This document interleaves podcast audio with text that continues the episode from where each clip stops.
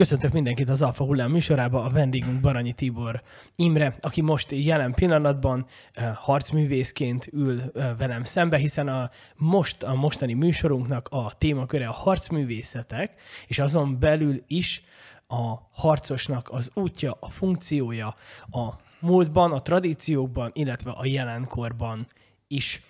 És uh, hogy egy kicsikét, egy picikét közelebb hozzuk mindkettőnket. Ugye, mögöttem is egy 20 év harcművészet áll, de ugye Imre mögött is, és azt szeretném kérdezni, hogy rád hogy talált a harcművészet, vagy te hogy találtál a harcművészetre? Általános szellemi megvalósítási utam részeként tulajdonképpen. Ennek elsősorban kasztok szintjén megnevezve a szellemi út, az brákmanai út, tehát a szellemi kaszt örökérvényű kategóriáján belül, tehát most nem félre ne értse valaki, hogy most itt Indiába kavarodunk anakronisztikus módon, tehát alapvető színeket, ugye varna azt jelenti, hogy szín társadalmon belül, tehát a szellemi út az nyilvánvalóan az szorosabban véve ez a szakerdótális társadalmi réteghez tartozik, de a konkrét aktív kivitelezés, hogy az a lovagi út, a ksatriák hindu nyelven útja, ami ezt adott esetben szerves módon kiegészítheti, nem egy keveredés értelmébe, hanem hogy az időknek a végén, ahol járunk, az aktivitás, pusztán a kontemplatív szemlélődő élet szinte megvalósíthatatlan, és azt se felejtsük el, hogy nyugaton vagyunk, nyugat pedig az aktivitás szemben kelettel, ami inkább a szemlélődés világa. Szóval azt gondolom, hogy ha valaki aktivitásban is akarja rituálisan követni a szellemi útját, akkor ott jól teszi, vagy helyesen teszi, hogyha a harcművészet valamilyen formájának a restaurációjában is gondolkozik. Tehát helyreállítva azokat az alapelveket, amelyek valamikor ezt mind keleten, de egyébként nyugaton is áthatották. Neked akkor alapvetően ahogy elindultál a szellemi fejlődésednek az útján, egy, egyfajta belső igényként jelent meg az, hogy, hogy ez, ezeket a tudásokat úgymond um, fizikai síkon is egyfajta öntesztelés formájában ezekről a tudásokról tanú bizonságot szerez? Egy mélyebb megismerésre vágytál? Ö, nem lenne itt helyes, ha magamról beszélnék. Tehát hm. itt a, ezt, ezt tulajdonképpen ami a saját személyiség kapcsolatos, azt én eltemettem magamban sok szempontból, de igen, ahogy felveted, ez helyes. És ha eltekintünk az én személyemtől, ami teljesen mellékes jelentőségű, akkor lehet azt mondani általános értelemben, hogy igen, az az aktivitás, ami nem pusztán egy profán horizontalitás mentén, tehát hogy A-ból átmegyek B-be, B-ből meg C-be, tehát egy ilyen aktivitás, hanem ahol valahonnan valahol el akar jutni az ember, és adott esetben el is jut. No, ebből a szempontból megfelelő tudás és principiumok birtokában, igen, a harcművészetek eh, megfelelő benső átélése feltétlen pozitívumként értékelhető. És neked ez a, az íjászat volt. Elsősorban, igen. Az, az elsősorban az íjászat. És ugye ez egy, egy 15 évet kitöltött az életedből. Sőt, 20-at. Sőt, 20-at. Um, mi fogott meg az íjban? Miért pont az íj? Volt valami, volt valami a forma, vagy a, vagy a, vagy a, vagy a mozgás, vagy, a, vagy az íjnak a, a nehézsége, vagy az, hogy az íj az azonnal visszajelez, hogy egy, egy nagyon-nagyon jó tanító eszköz. Mindegyik. Mindegyik egyben. Mindegyik. Tehát itt a forma megtalálja a tulajdonosát, és a tulajdonos megtalálja a formát, úgymond. Nyilván a i szimbolikáját, tradicionális szimbolikáját nézzük, akkor ez nagyon magasra vezet, nagyon mélyről, óriási jelentőség, de valóban, ahogy a Sintóban mondják, ez egy kami, a 8 millió egyéb között, de egy kiemelt jelentőségű Numen, amely gyakorlatilag olyan mélységeket hordoz a megfelelő átélésben, amelyek feltétlenül pozitívak az átélés vonatkozásában. Mi a harcosnak a funkciója a világban? Most itt akkor megy, forduljunk vissza a kasztokhoz, hogy ezt megértsük. Tehát uh, még egyszer mondom, itt nem India és nem anakronisztikus módon, tehát idő, időbeli uh, elcsúszással beszélünk ezekről, hanem a társadalom, az emberi társadalom, amennyiben ezt nem egalisztikus módon, tehát hogy mindenki mindenhez ért, és minden, mindenben mindenkinek azonos lehetőségei vannak, ami éppen a harcművészet szempontjából egy vicc. Egy viccnek is rossz. Tehát itt nincs egalizmus ebből a szempontból, hanem óriási különbségek vannak az emberek között, mind lehetőségeit, mind konkrét kvalitásaikat tekintve. No, és ezt valamikor a tradicionális világban, a hagyományok világában, keleten is és nyugaton is, azért kifejezték mégpedig a színek formájában. Ugye a varna eredetileg szint jelent, nyugaton is megvoltak ezeket, tudjuk a klérus legmagasabb szinten, vagy a papság, aztán a lovagság, vagy a nemesség, aztán a kereskedők, vagy kézműves réteg, ugye az Indiában a vaisiák néven volt ismert, és aztán azok, akik különösebb kvalitásokkal nem rendelkeznek, mégpedig milyen szempontból? Hát abból a szempontból, hogy tulajdonképpen a szellemi megvalósítás útját érdembe bejárják. És akkor ezeknek nem maradt más lehetőségük, mint azokat, akikre, akik erre képesek, szolgálják. Tehát ezek voltak az úgynevezett súdrák, akik azáltal, hogy egy odaadó szolgálatot tudtak tanúsítani a magasabb kvalitásokkal és létrendi szinten rendelkező embereknek, részesedhettek a tradicionális világ áldásos erejéből, illetve hatásaiból. De visszatérve, ugye a második azt a ksatriák, harcosok, vagy a japán nyelven ugye a szamurájok, szamurájok kasztja az, aminek a mondjuk így, hogy a létrendi feladata eredetileg a dharma. A dharma, ami hát egy nagyon átfogó és széles körű jelentést felölelő kifejezés, de a megértése kardinális jelentőségű a harcművész számára. Tehát ez ö, tulajdonképpen az örökké valóságnak a változás világában való megjelenése, a dharma. Van benne egy változhatatlanságra utaló mm, lényegi alap, és ez úgy jelenik meg a világban, mint törvény. Törvény, de nem elsősorban nem jogi értelembe vett törvény, hanem egy olyan magasabb rendű, mondjuk úgy, hogy egyetemes törvény, amely valójában a kezdetből és az eredetből és a világ alapvető rendjéből származik. Rendet is jelent bizonyos értelemben, de törvény és a törvény realizálása az lenne tulajdonképpen a satriák vagy lovagok feladata. Egyrésztről fenntartani ezt a világban, amíg még megvan, hiszen a kezdetben ez megvan, az idő korábbi fázisaiban, ha pedig ez elveszett, akkor helyreállítani. Akár harci cselekmények árán, úgy, hogy adott esetben az élet feláldozásáig elmenően. Hogyha nincs konkrét háború, akkor pedig mint egy az igazságnak, ami a darmához szorosan hozzátartozik, tehát nem a jogi igazság, hanem az eszme igazság, tehát az eszme igazságnak a realizálása, megvalósítása, helyreállítása a világban. Tulajdonképpen ez az alapvető feladat amíg cselekvés van, mert ugye ez a ksatria kaszt, tehát a lovagok és a harcosoknak az osztálya, vagy kasztja, vagy színe, az a legszorosabban összefügg a cselekvéssel, tehát egy aktív élettel. A, hogy lehet az, hogy, hogy a világon a harcosok a teljesen elszeparált földrajzi környezetben megjelentek, de nem csak megjelentek, hanem szinte ugyanazok voltak az értékrendjük, a törvényeik, ugyanazt a fajta életmódot követték úgy, hogy soha nem találkoztak. Ez valóban így van. Nos, hát ezt modern alapon szintén nem lehet megérteni. Itt ilyesmikről beszélnek, hogy ilyen átvétel, meg nem, nem bizonyítható találkozások, meg egyéb ostobaságok. Nem, ez az emberi, ahogy a Dharma világtörvényt jelent, ennek a lényege tulajdonképpen az emberrel, mint olyannal egy lényegű. Tehát ahol van ember, ott van igazság, ott van rend, eredetileg, aztán, hogy az persze az időkben előre haladva elvész, ez egy más kérdés, de majd arról is érdemes lesz beszélni.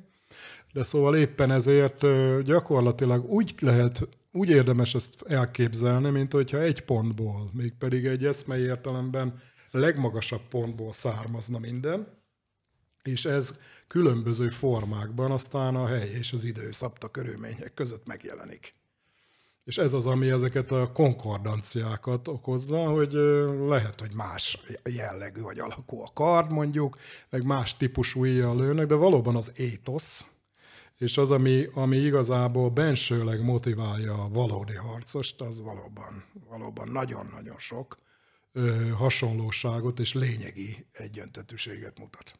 A harcosok valójában irányító kaszt volt mindig a történelemben? Nem. Ha, ha nem, mert hogy ugye a nemesek is elképesztően uh, harcos kasszhoz tartoztak, legalábbis itt, hogyha hogy a hát az, az, az maga, nyilván, de szóval ne, nem az ős eredeti állapotot mutatja. Az ős eredeti állapot, amiből kiindulunk, és ezt nem győzem elégszer mondani, nem evolúcionisztikus alapon, és nem is progressionista, tehát nincs fejlődés és nincs haladás. Tehát ez a többek között az egyik olyan alaprögeszme, amit a modernitásból az ember itt megkapott, de át kell világítani. Szóval, hogyha ezt félre tudjuk tenni, ami nem könnyű, lássuk be, de ha végig sikerül, akkor tulajdonképpen az eredeti állapot az egy differenciálódás előtti.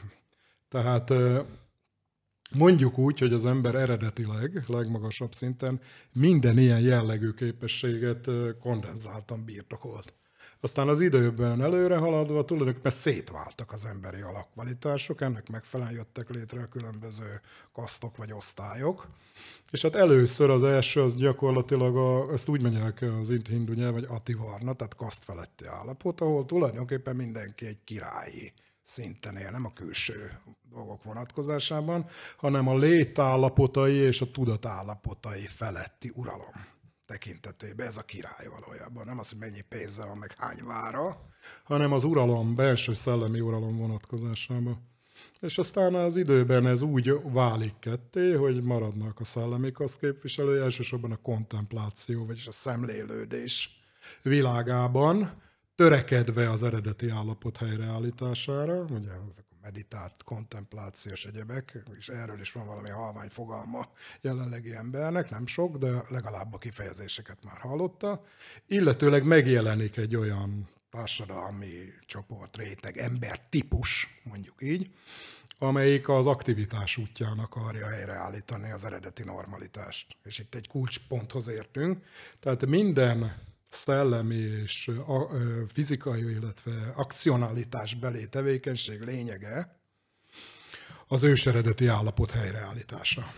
Az ős, ami, még egyszer mondom, ugye evolúcionisztikusan elgondolva teljes értelmetlen ostobaság, hiszen nem az egysejtő meg az egysejtő előtti állapot helyreállítása, ez erről beszélni is értelmetlen hülyeség, hanem tulajdonképpen a legmagasabb rendű emberi, közönséges emberi állapotot meghaladó eredeti ősállapotnak a helyreállítása.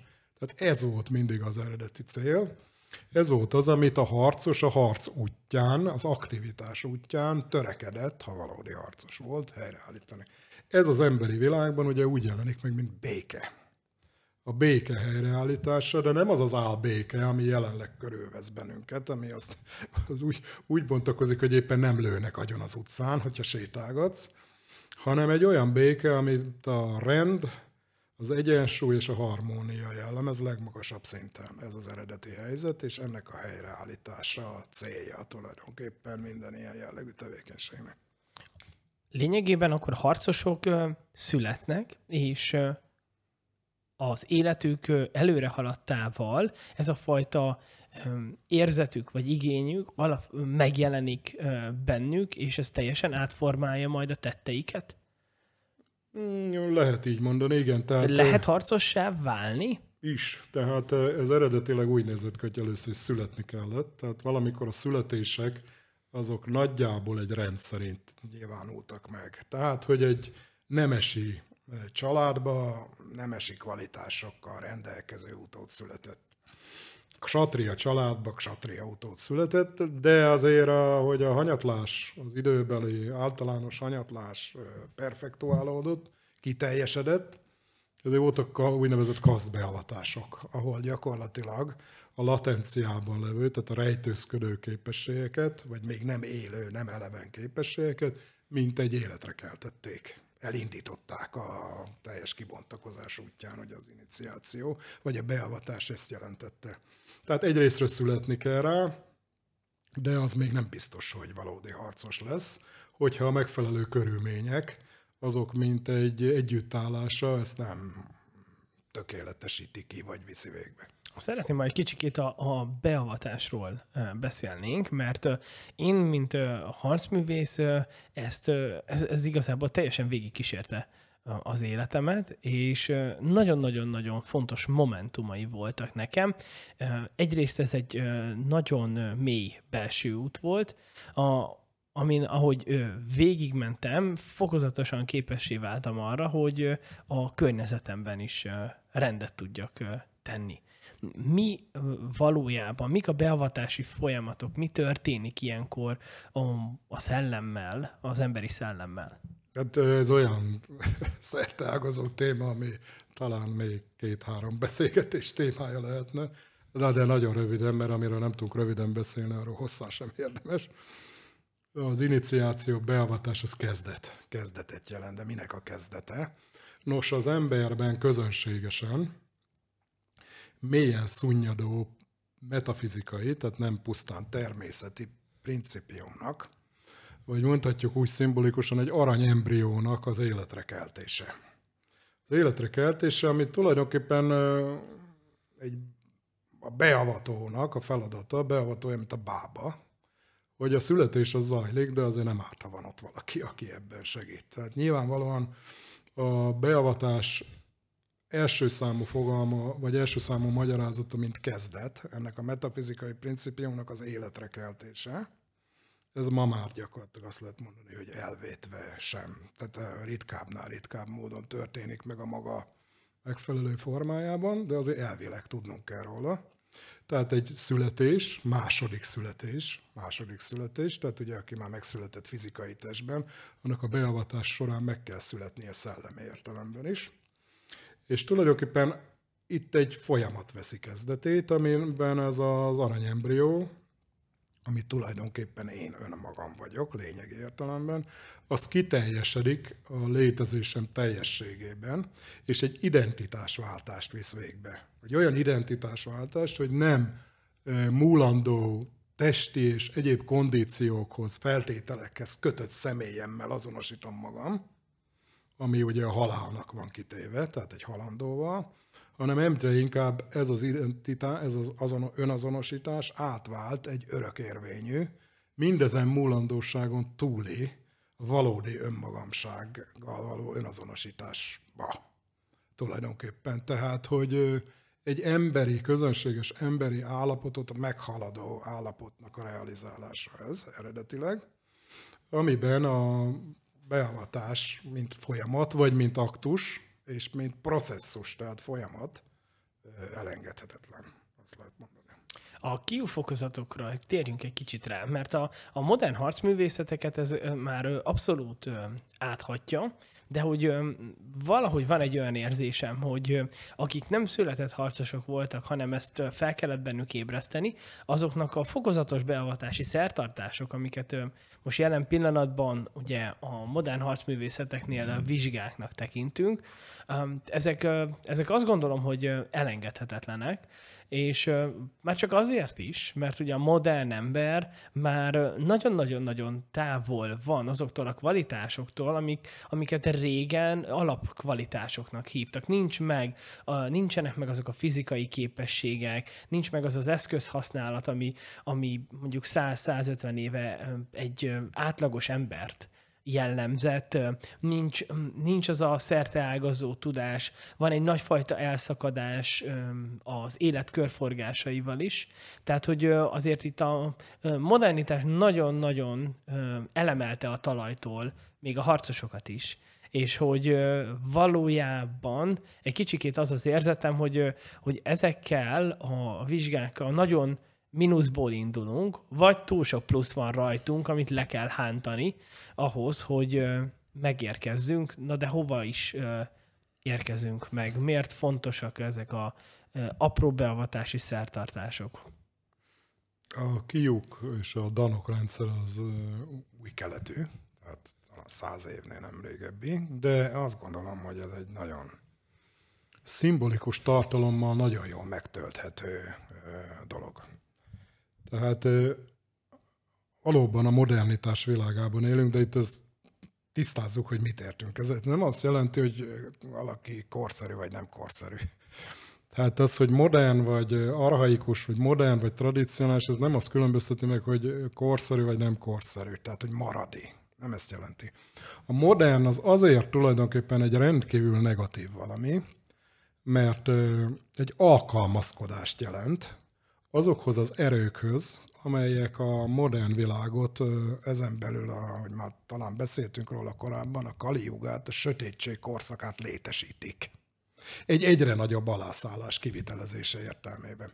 Tehát ha megint nem progressionista, tehát haladás értelmében fogjuk fel a világot és a kort, ami körülöttünk van, már pedig tradíciós értelemben nem lehet úgy felfogni, hanem egy hanyatlás, egy alászállás, egy degradálódás, egy degenerálódás értelmében, degenerál, tehát ugye a kezdettől egyre távolabb és szétesik.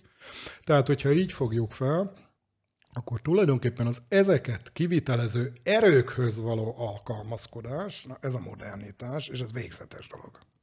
Tehát szellemi szempontból, és azon belül a harcművészet szempontjából is eredetileg a minden, ami a modernitással kapcsolatos, tehát még egyszer mondom, a korszakot létesítő erőkhöz való alkalmazkodással kapcsolatos, az tulajdonképpen végzetes kimenetelő. Milyen értelemben? Hát elsősorban eszkatológiát a vég vonatkozásában. A halál, a halál pillanata és az, ami azután beáll. Ugye? Tehát ezek így függenek össze ezek a dolgok. De visszatérve, tehát ha ezt tisztáztuk, hogy mi a modernitás, akkor valóban azt kell kimondanunk, hogy a jelenkori ember, még hogyha vannak megfelelő hajlamai a harc útjára való lépés vonatkozásában, vagy akár a tágabb értelemben szellemi útra való rálépés tekintetében, bizony egy negatívumból indul. Tehát már a start pozíciót, a valamikori start helyzetet is, mint egy hosszas folyamat, hosszas önkorrekciós folyamatnak a révén tudja megközelíteni vagy elérni. És ebből a szempontból rendkívül érdekes, hogy a kiuk ugye azok mínuszból indulnak, tehát vagy mínusz 10, vagy mínusz 12, 13, van, ahol már 13-at kell bevezetni, mert tulajdonképpen, ha ez jól lenne átélve, akkor ez az az időszak lenne, amikor a harcos jelölt, mint egy megszabadul azoktól a kondícióktól, amelyek a modernitást jellemzik. Tehát önmagában levő azok képességek, elsősorban itt szemléleti dolgokról van szó. Kétségte igazad van, hogy a mozgás, koordináció és egyebek is változnak egy alászállás értelmében, de itt elsősorban egy szemlélet egy teljesen beteg kifordult, és az eredeti iránytól homlok egyenest elvágó irányba való beállásról van szó, amit a óvodától az iskolán át a familiáris életben, a családi életben már mindenhonnan, a médiák, ugye, kedvencünk, tehát ez gyakorlatilag ontja az emberre azokat a szemléleti paneleket, attitűdeket, egyebeket, amelyek révén gyakorlatilag érdemben a szellemi útot nem tudja megközelíteni. A harcművészetet sem ha csak nem pusztán egy utcai verekedő akar lenni, hanem itt az eredeti, itt ugye mindig arról beszélünk, az eredeti cél és az eredeti módszerek helyreállítása. Tehát, amikor eléri ilyen módon a, a legkisebb kiút, és eljut a első danhoz, akkor tulajdonképpen itt ugye vannak fogalmi eltérések, mert van, ahol persze értjük ezt, hogy miért, de itt már mesternek nevezik az egy dant, de én azt gondolom, hogy helyesebb lenne, szerényebb lenne azt mondani, hogy tulajdonképpen az egy tannál érte az ember a valamikori nullpontot, startpontot. Tehát szerencsés esetben jó a kivitelezett akcionalitás során levetette magáról azokat a kondíciók, azokat a feltételeket, amit a modernitás elsősorban egy szemléleti torzulás és szemléleti megbetegedettség formájába gyakorlatilag oktrojá rá erőltet az emberre, ha akarja, ha nem. És aztán tulajdonképpen a danoknak a világa, vagy ideje lenne az, ahol ki kellene teljesíteni magát a valamikori tradicionális útnak a különböző stációit, különböző szakaszait, elérve egészen a aktivitásban, azon belül a harcművészeti aktivitásban megvalósítható, megvalósítható végső célig. Én is ezt vettem észre, hogy én amikor elkezdtem a Zembukán Kempót, előtte én már négy évet kiukusin karatéztam, nagyon sokfajta harcművészetet kipróbáltam, de hogy ugye végül itt horgonyoztam le a Zembukán Kempó mellett, és ugye nekünk 12 kius rendszerünk van, és amikor elkezdtem, ott pedig rengeteget, rengeteget sportoltam, tehát tíz évet úsztam, foci, kosár, mindent kipróbáltam, amit lehetett, kiártam futni, stb. De amikor találkoztam ezzel a világgal, annyira hm, annyira fejletlennek, annyira éretlennek éreztem magam. Én ugye először ezt testileg éltem meg, de aztán rá kellett jönnöm, hogy, hogy a, a testi dolgok, azok a testi felkészültségem az volt a legkevesebb probléma. Mert hogy alapvetően ugye a, a beavatási szertartásokkor szembesültem vele, hogy lehet még a testem bírná, de az elmém az állandóan az utamba áll. Állandóan megáll parancsol. Olyan gondolataim vannak bennem, hogy, hogy mondjuk hogy el akarom csalni, mismásolok, nem csinálom meg teljesen, feladom, az utolsókat feladom, stb. stb. És hogy, hogy ezek olyan negatív tulajdonságok voltak bennem, amik, amikhez hosszú évek kellettek, amíg, amíg ki tudtam magamból égetni, amíg ezt el tudtam párologtatni. És és pont azt vettem észre, és nagyon érdekes itt ugye a, a modernkori harcművészetekkel kapcsolatban, hogyha egy picikét az egészség vonalára evezzünk, vagy az emberi átalakulás folyamatait vesszük egy picikét vagy, vagy elemezzük, akkor azt szokták mondani, hogy a, a, az embernek, hogy minden egyes sejtjét lecserélje, ahhoz körülbelül olyan 7-10 év szükséges. Mert ugye az izomsejtek azok egy ilyen 3-6 hét alatt átcserélődnek, a csontok azok körülbelül pár év alatt, és ugye az idegsejteknek kell rengeteg idő, még ugye megújulnak. Ez nagyon sokáig úgy gondolták, hogy az idegsejtek nem képesek megújulni, de ugye egy pár éve, egy öt éve már kijöttek a kutatások, hogy igenis az agyban keletkeznek új idegsejtek is, és a, pontosan a, a kiuknál is, mire az ember elér egy danhoz, az általánosságban véve 7 kötőjel 10 év. Tehát, hogyha az az ember bekerül egy tradicionális közegbe, egy olyan szellemiségben, ami a harcos szellemiség, akkor lényegében ezt az egész modernitást, amiről beszéltünk, ezt minden egyes sejtjéből úgymond le tudja vedleni. Mert 7-10 év után már hát, nincs... Egy... Le tudná, le hogyha, hogyha a folyamat az erről szólna, de azért ezt gyorsan és határozottan tegyük hozzá, hogy attól még mert valaki belép egy harcművészeti iskolába, hát semmi nem garantálja, hogy ez a dolog ez meg fog történni, sőt, hát a tapasztalatok és a vizsgálódások azt mutatják, hogy egyáltalán nem erről van szó. Tehát itt azért az eredeti állapotok, eredeti szellemiség és eredeti étosznak megfelelő harcművészet az gyakorlatilag szinte teljesen elveszettnek nevezhető. Az, hogy fennmaradtak formák, amit elhagyott ugyan a szellem, egy-két kivételtől tekintve talán a 19.-20. században, a Japánban, vagy talán Indiában lehet találni egy-két olyan mestert, akinél ez még úgy, ahogy kell működött, de szóval, hogyha a szellem elhagyta a formát, akkor a formának a gyakorlása a megfelelő szellem nélkül legyünk jó indulatúak, az nem feltétlen negatívum. Tehát az, azért beszélünk erről, mert ebben eh, vannak pozitívumok. Ha nem is első ráfutásban nem az eredetinek megfelelőek, hanem gyakorlatilag annak az emlékei. Hogy lehetne ezt jobban megérteni? Tehát a modernitás és a tradicionalitás az két metanyelv.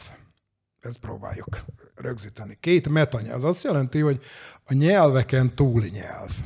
Tehát, hogy mindent meghatároz, tehát univerzális, mind a kettő a modernitás is, és a tradicionalitás is, tehát mindenre kiterjed, mindennek a hátterébe ott van, és ilyen, ilyetén módon gyakorlatilag az egész szemléletmódot, az ember teljességét, az emberi társadalom teljességét áthatja. A modernitás az úgy tudja, hogy ő az egyetlen metanyelv. Ez különösen érdekes. Tehát a modernitás és a modern emberek, akik még egyszer mondom azért modernek, mert alkalmazkodnak az alászállás erőihez a világban, kiszolgálják azokat. Tehát az elsötétedés folyamatának a részesei. Most tehát ők úgy tudják, a modernek és a modernitás, hogy csak ez az egy metanyelv van. A scientizmus, a tudomány, a filozófiák, a modern filozófiák tulajdonképpen mindenről azt gondolja, hogy korábban mindenki hülye volt, és valójában minden, ami történt korábban, az csak az ő csodálatos győzelmének és mindenre való kiterjedésének a szerény előjátéka volt. No, ez egy totális tévedés. A helyzet az, hogy a, nem csak egy metanyelv van a modernitás, hanem van egy másik metanyelv, és ez egy óriási jó hír, és ez azért nem, ez először is nagyon kevesen tudnak erről, még a harcművészetek világában is természetesen. De szóval van egy olyan másik metanyelv, ami sokkal régebb, sőt ez maga az eredeti, ami sokkal időben és térben sokkal kiterjedettebb, hiszen a modernitás az mondjuk néhány évszázadra tekint vissza, és elsősorban nyugaton, ma már keleten is sajnos. De szóval, hogy egyrészt van, létezik a tradíciós, mint metanyelv, mindenre kiterjed szintén, és sokkal, sokkal lényegibb, sokkal inkább meghatározó jelentőségű, mint térben, mint időben.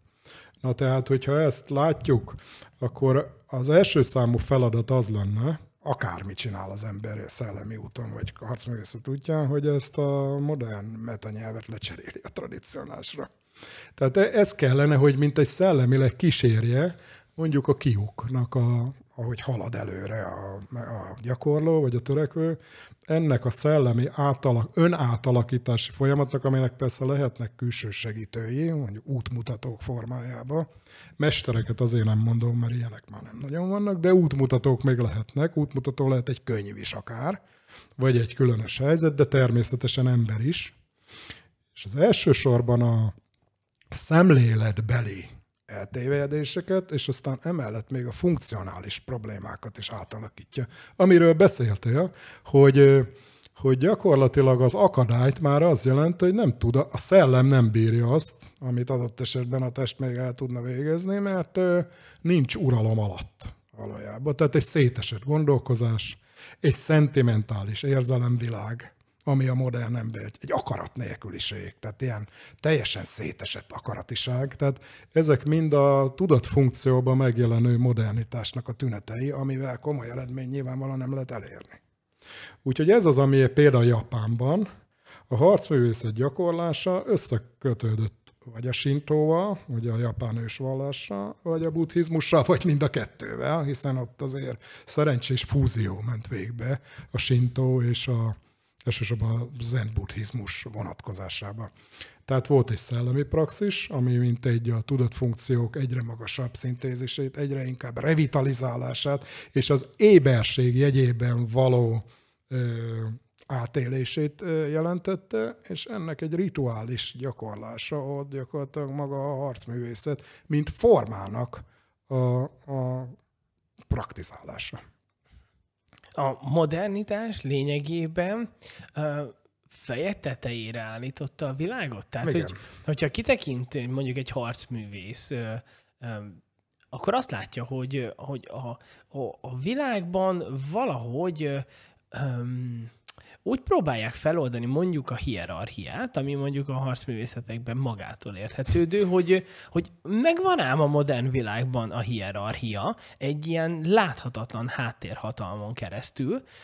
No de a, ez a láthatatlan háttérhatalom, aki arc és név nélkül van, azért azt csinálja, hogy ejteti ugye, ahogy beszéltél is a kasztokról, elhiteti a szolgakasztal, hogy na de ti jogosultak vagytok arra születésetektől fogva, hogy, hogy ti irányítóak Jogaitok legyetek. van, persze. Hogy igen. hát, hogy, hogy ez, ez minden embernek a születési előjoga, hogy irányító legyél, és hogy azokat, akiket meghagytunk biodíszletként, mint irányítók, azok, azokkal menjetek szembe. Hmm. És akkor kialakul egy ilyen nagyon-nagyon-nagyon furcsa, egyfajta belső elégedetlenség is, tehát hogy az ember, a modern ember nem találja a helyét, másrészt kialakul egy, egy belső feszültség is, ami egy abszolút káoszt okoz. Abszolút káosz. Tehát, hogy, hogy aki már volt harcművészeti iskolába, az tudja, hogyha ez így működne, hogy a, egy bejövő tanítvány nagy szájjal azt mondja, hogy hát most mit nekem itt ez a mester, meg hogy, hogy tehát, hogy mindenfajta tisztelet és szokásrendet így, így a kukába dobna, akkor itt hát egyrészt ugye régebben itt a, a régebbi iskolában ez az életével fizetett volna, másrészt ugye, ha meg azt nézzük, nem is lehetne sem, semmi felé haladni. Tehát, hogy abszolút nem lehet, én azt látom, így a modern világban, vagy borzasztó nehéz, valós emberi és szellemi célok felé haladni. Hát, azt mondtad, hogy a feje tetejére állította a modernitását pontosan. Tehát ez a teljesen helyes megfogalmazás, és ez egy, ez, ezt ne bagatelizáljuk el, tehát ez egy végtelenül drámai és súlyos, katasztrofális folyamat. Más kérdés, hogy a legtöbben nem tudják nevén nevezni a dolgot, és ez az, ami miatt szenvednek. Mert ugye lássuk be, hogy a felszínt megkapargatva a legtöbb szinte kivétel nélkül a modern ember gyakorlatilag egy szenvedésteli állapotban él. Konkrétan az állapotai azok gyötrelmesek és ismerjük, ráadásul ugye a szellem megbetegedését szorosan követi a lélek megbetegedése, és aztán pedig a test megbetegedése, tehát soha nem látott mennyiségű és formájú betegségek tömege van jelen a modern világban. Éppen egy egész globusra kiterjedő pandémia hát nem tudom, hogy a végén vagyunk de minden esetre szóval ezek azok a tünetek, amelyek a modernitás kísérik. Kétségtelen voltak a régi időkben is úgynevezett járványok, azok is az eltévejedés következtében jöttek létre. Milyen eltévejedés? Hát a kezdeti principiumtól, az alapelvtől való eltávolodás következtében jöttek létre, tehát kvázi büntetés formájában. No de szóval ebben az állapotban valóban az ember teljesen alkalmatlan minden komoly dolognak a megtételére. Tehát aztán talán valamelyik hegymászót hallottam egyszer, hogy 2000 méter felett nincs demokrácia. Tehát eh, amíg, amíg a dolgoknak nincs tétje, addig lehet ezt játszani, hogy itt mindenki egyenlő, meg mindenkinek azonos képességei, meg azonos uh, tudása és egyebei vannak de amikor komolyabban akarunk valamit csinálni, ott bizony az ember és ember közötti különbség megmutatkozik, és ez nem, a, nem valami fajta igazságtalanul elnyomás, meg a hülyeség, amit szokták mondani. Egyáltalán nem erről van szó, hanem mindenki a helyére kerül tulajdonképpen. Tehát, hogy, hogy a király az uralkodjon, a szolga pedig szolgáljon, tehát nincs ebben semmi rossz, mert amikor a szolga királykodni akar, a királyt meg letaszítják szolgálnak, hát ugye azt tudjuk, hogy az a dolgoknak a feje tetejére való fordítása. Úgyhogy a mai harcművészeti irányzatok többségében is azért lássuk be, és ezért beszélünk róla, nagyon sok pozitívum megmaradt a régi világból. És ezek például a hierarchia, Hierarchia egyébként szent uralmi rendet jelent. Hieros arché. Arché ugye kezdet, eredet, hieros a szentet jelent. Ez azt jelenti, hogy aki közelebb áll az eredethez és a kezdeti állapothoz, az ős állapothoz, az ebben a rangsorban bizony előrébb van, vagy magasabban van, és ez egy rendet jelent. Tehát, hogy a hülye, meg a trehány, meg aki elherdálja az életét, az nem fog irányítani, meg megmondani, hogy mi legyen, hanem az Hát, ha megtűrik, meg jó esetben, az a sor végén csendbe helyet foglalhat, és figyel és tanul. Na most, aki pedig közelebb áll az arkhéhoz, Hieros arkhé, ugye, az pedig előrébb van, és hogyha kegyes, eléggé kegyes, akkor többieknek taníthatja, megmutathatja azt, hogy ezen az úton hogy lehet előrébb járni. Nem feltétlenül tanít, tehát ez nincs előírva, hogy neki tanítani kell, de ha valamilyen benső motivációból úgy dönt, hogy azt az állapotot valóban elért állapotot megosztja másokkal egy bizonyos szinten és szintig, akkor az nyilvánvalóan megköveteli annak a tiszteletben tartását, és nem demokratikus módon való elgondolását.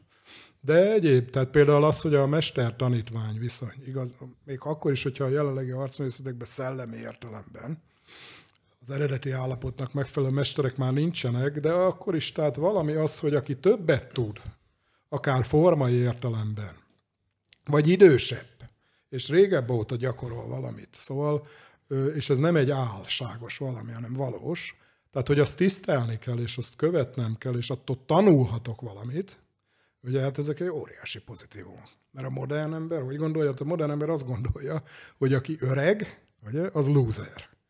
Miért? Hát azért, mert az egész modern világ az az élvezkedésről szól. Ugye élvezkedni fiatalon lehet igazán jó, enni, inni, zabálni, koitálni, és az idős ember a maga élettapasztalatával, mondjuk adott esetben 50 év a harcművészetek útján, hát ez már erre nem nagyon alkalmas, mert a vén hülye mit magyaráz itt, hát ez már olyat, akkor át ütni se tud, meg egyéb. Szóval jön ez a, jön ez a tipikusan modern elgondolás. Szóval ezeket azért helyre teszi, hála Istennek, még a mai formájában is a harcművészet, és azt, aki hátra való, az hátra is sorolja. Ez, hogyha most egy modern rendszer, a kiuk és a danok rendszere fejezik ki, hát Istenem, de azért látszik, hogy ezt amikor létrehozták, és egyébként pontosan egy, egy erősen tradíciós vonal irányából érkezett a kiuk és danok rendszere, ugye ez a Daito Ryu irányzat képviselőitől, hát ott azért szerintem itt sok szempontból fején találták a szöget, mert ez, ez egy valós, valós tradicionális igazságot fejez ki, és valósít meg. Igen, szerintem sokan ö, meglepődnek, akik mondjuk, ö, szerint én amúgy azt látom, hogy felnőttként, ö, a felnőtt modern emberként becsatlakozni egy ilyen tradicionális iskolába nagyon-nagyon ritkán lehet. Nagyon. A- azért, mert a szellem megkövesedik. És nagyon-nagyon sok mindent ö, egyszerűen nem tud elfogadni. Tehát én, én látom, akik ilyen, akik hát ilyen 22 év felett érkeznek, 22-24, hogy, hogy már, már, már nem tudják magukévá tenni ezeket a tradíciókat. Hogy, hogy itt hogy nagyon sokszor van az, hogy, hogy nem... Mert ugye a, felnőhet úgy egy ember, hogy a médiumokon keresztül azt látja, hogy hogy olyan emberek, olyan érdemtelen emberek, akik egy mondatot nem tudnak összerakni, egy alanyállítmányt nem tudnak összeilleszteni. Hát felnőhet gyakorlatilag egy... így nő fel mindenki ma már, és ilyenekkel vagyunk körülvéve. És hogy, és hogy ezt látja egész életében, hogy ezek vannak vezetői pozícióban. Hát meg sztárok, celebek, és hogy az influencerek. Ő, van, és az ő életük van piedesztrára Persze. emelve, nekik minden ajtó kinyílik. Igazából, hogy mondjam, hogy úgy úgy állt feje tetejére a világ, hogy, hogy átfordították az egészet, és hogy, hogy egyfajta szürrealitás vette kezdetét, de, de már annyira, hogy ez a tragikomikumnak a legmélyebb része lett. Hát igen, addig komikus, még az ember úgy éli a világát, aztán egyre inkább dramatikus, tehát hogy öregszik, és a nagy semmi. Ugye, mert a modernitás azt tanítja, hogy a biológiai halál pillanatában véget ér minden létezés, tehát gyakorlatilag az egész játék arról szól a modernek szerint, hogy van itt egy pár éved, szerencsésebb vagy, akkor mit tudom, 70, 80, hanem akkor 45, vagy akármennyi, és utána mindenkire, és itt aztán igazán egalizmus van, egyenlősdi, mindenkire nagy semmi vár, ugye? Tehát el, elföldelik, vagy elégetik, aztán vége a dalnak. Na most így nincs semminek értelme természetesen, ezt látjuk magunk körül. Tehát, hogyha nincs posztmortális egzisztencia, van nyilvánvalóan, csak ha azt tételezik, hogy nincs, tehát nincs a halál után semmi, nincs létezés, akkor gyakorlatilag, és ezt látjuk, még egyszer mondom, minden értelmetlenné válik, és feje tetejére állnak a, a rendnek a különböző formái. Tehát a hierarchia az ellenhierarchia lesz, a leghülyébb, a leginkább a modernitás feltételeinek megfelelő lesz, aki felülre kerül. Hát ez a felül ez idézőjelben, mert valójában nincs ő sehol. Egy színdarabban Egy van színdarabban felül. van felül, így van. Egyébként pedig azok, akik valamit komolyabban tudnak arról, amiről tudni érdemes, azok pedig hát, de ezt már Laoce megmondta a Tao Te hogy csak a hitványak csillognak, én pedig háttérbe vagyok szorítva, pedig az bizony 2600 évvel ezelőtt írta, de a modernitás germinálisan, tehát csirájéban már akkor megjelent, hiszen ne felejtsük el, hogy a jelenlegi kor, amiről szoktunk beszélni, a Kali Yuga, a sötétség korszaka, az gyakorlatilag időszámítás előtt 3102-t szokták megjelenni, tehát ez gyakorlatilag több mint 5000 éve tart. És ezek a folyamatok gyakorlatilag csiráiba megjelentek már korábban is, az ókorban, a középkorban, de a maguk teljességében a jelenkorban, a modern és a posztmodern korban teljesedtek ki, és ez ami teljesen, hát egy normális ember számára teljesen elviselhetetlen állapotokat eredményez, külső tekintetben, de az viszont jó hír, hogyha az ember magában helyreállítja azokat a dolgokat, amiről itt próbálunk beszélni, a szemléleti alapokat, a tudatfunkciók revitalizálása, az áltás éberség vonat, tehát önmagát rendbe teszi, egy létrendi akcionalitás során, aminek része lehet a harcművészet is, akkor az ő nem feltétlen részesül a modern világ poklában, hanem mivel a világ tudatállapot, ezért a tudatátalakítása, és ebben mindenki szabad tulajdonképpen, a tudatátalakítása a világot is átalakítja, vagyis a szenvedés az nem nem demokratikus és nem kötelezően eléír dolog, hanem az gyakorlatilag azt lehet mondani, hogy mindenkinek a saját ténykedésének a következménye.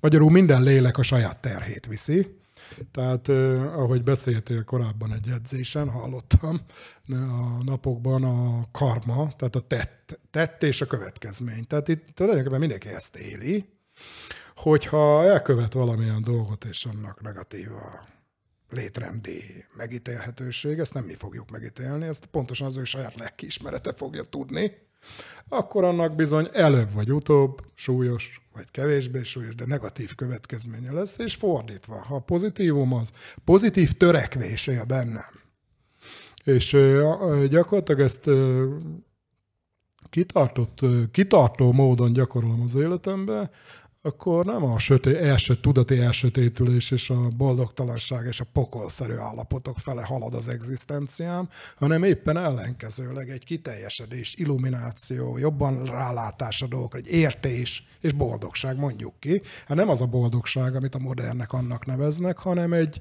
a lélek nyugalma, és egy feltétel nélküliség irányába való haladás. Tehát, hogy nem akkor érzem jól magam, ha a feltételek százai vesznek körül, és ez meg ez meg az megvan, de ha az egyik kiesik, akkor már retten. Szóval ilyesmi.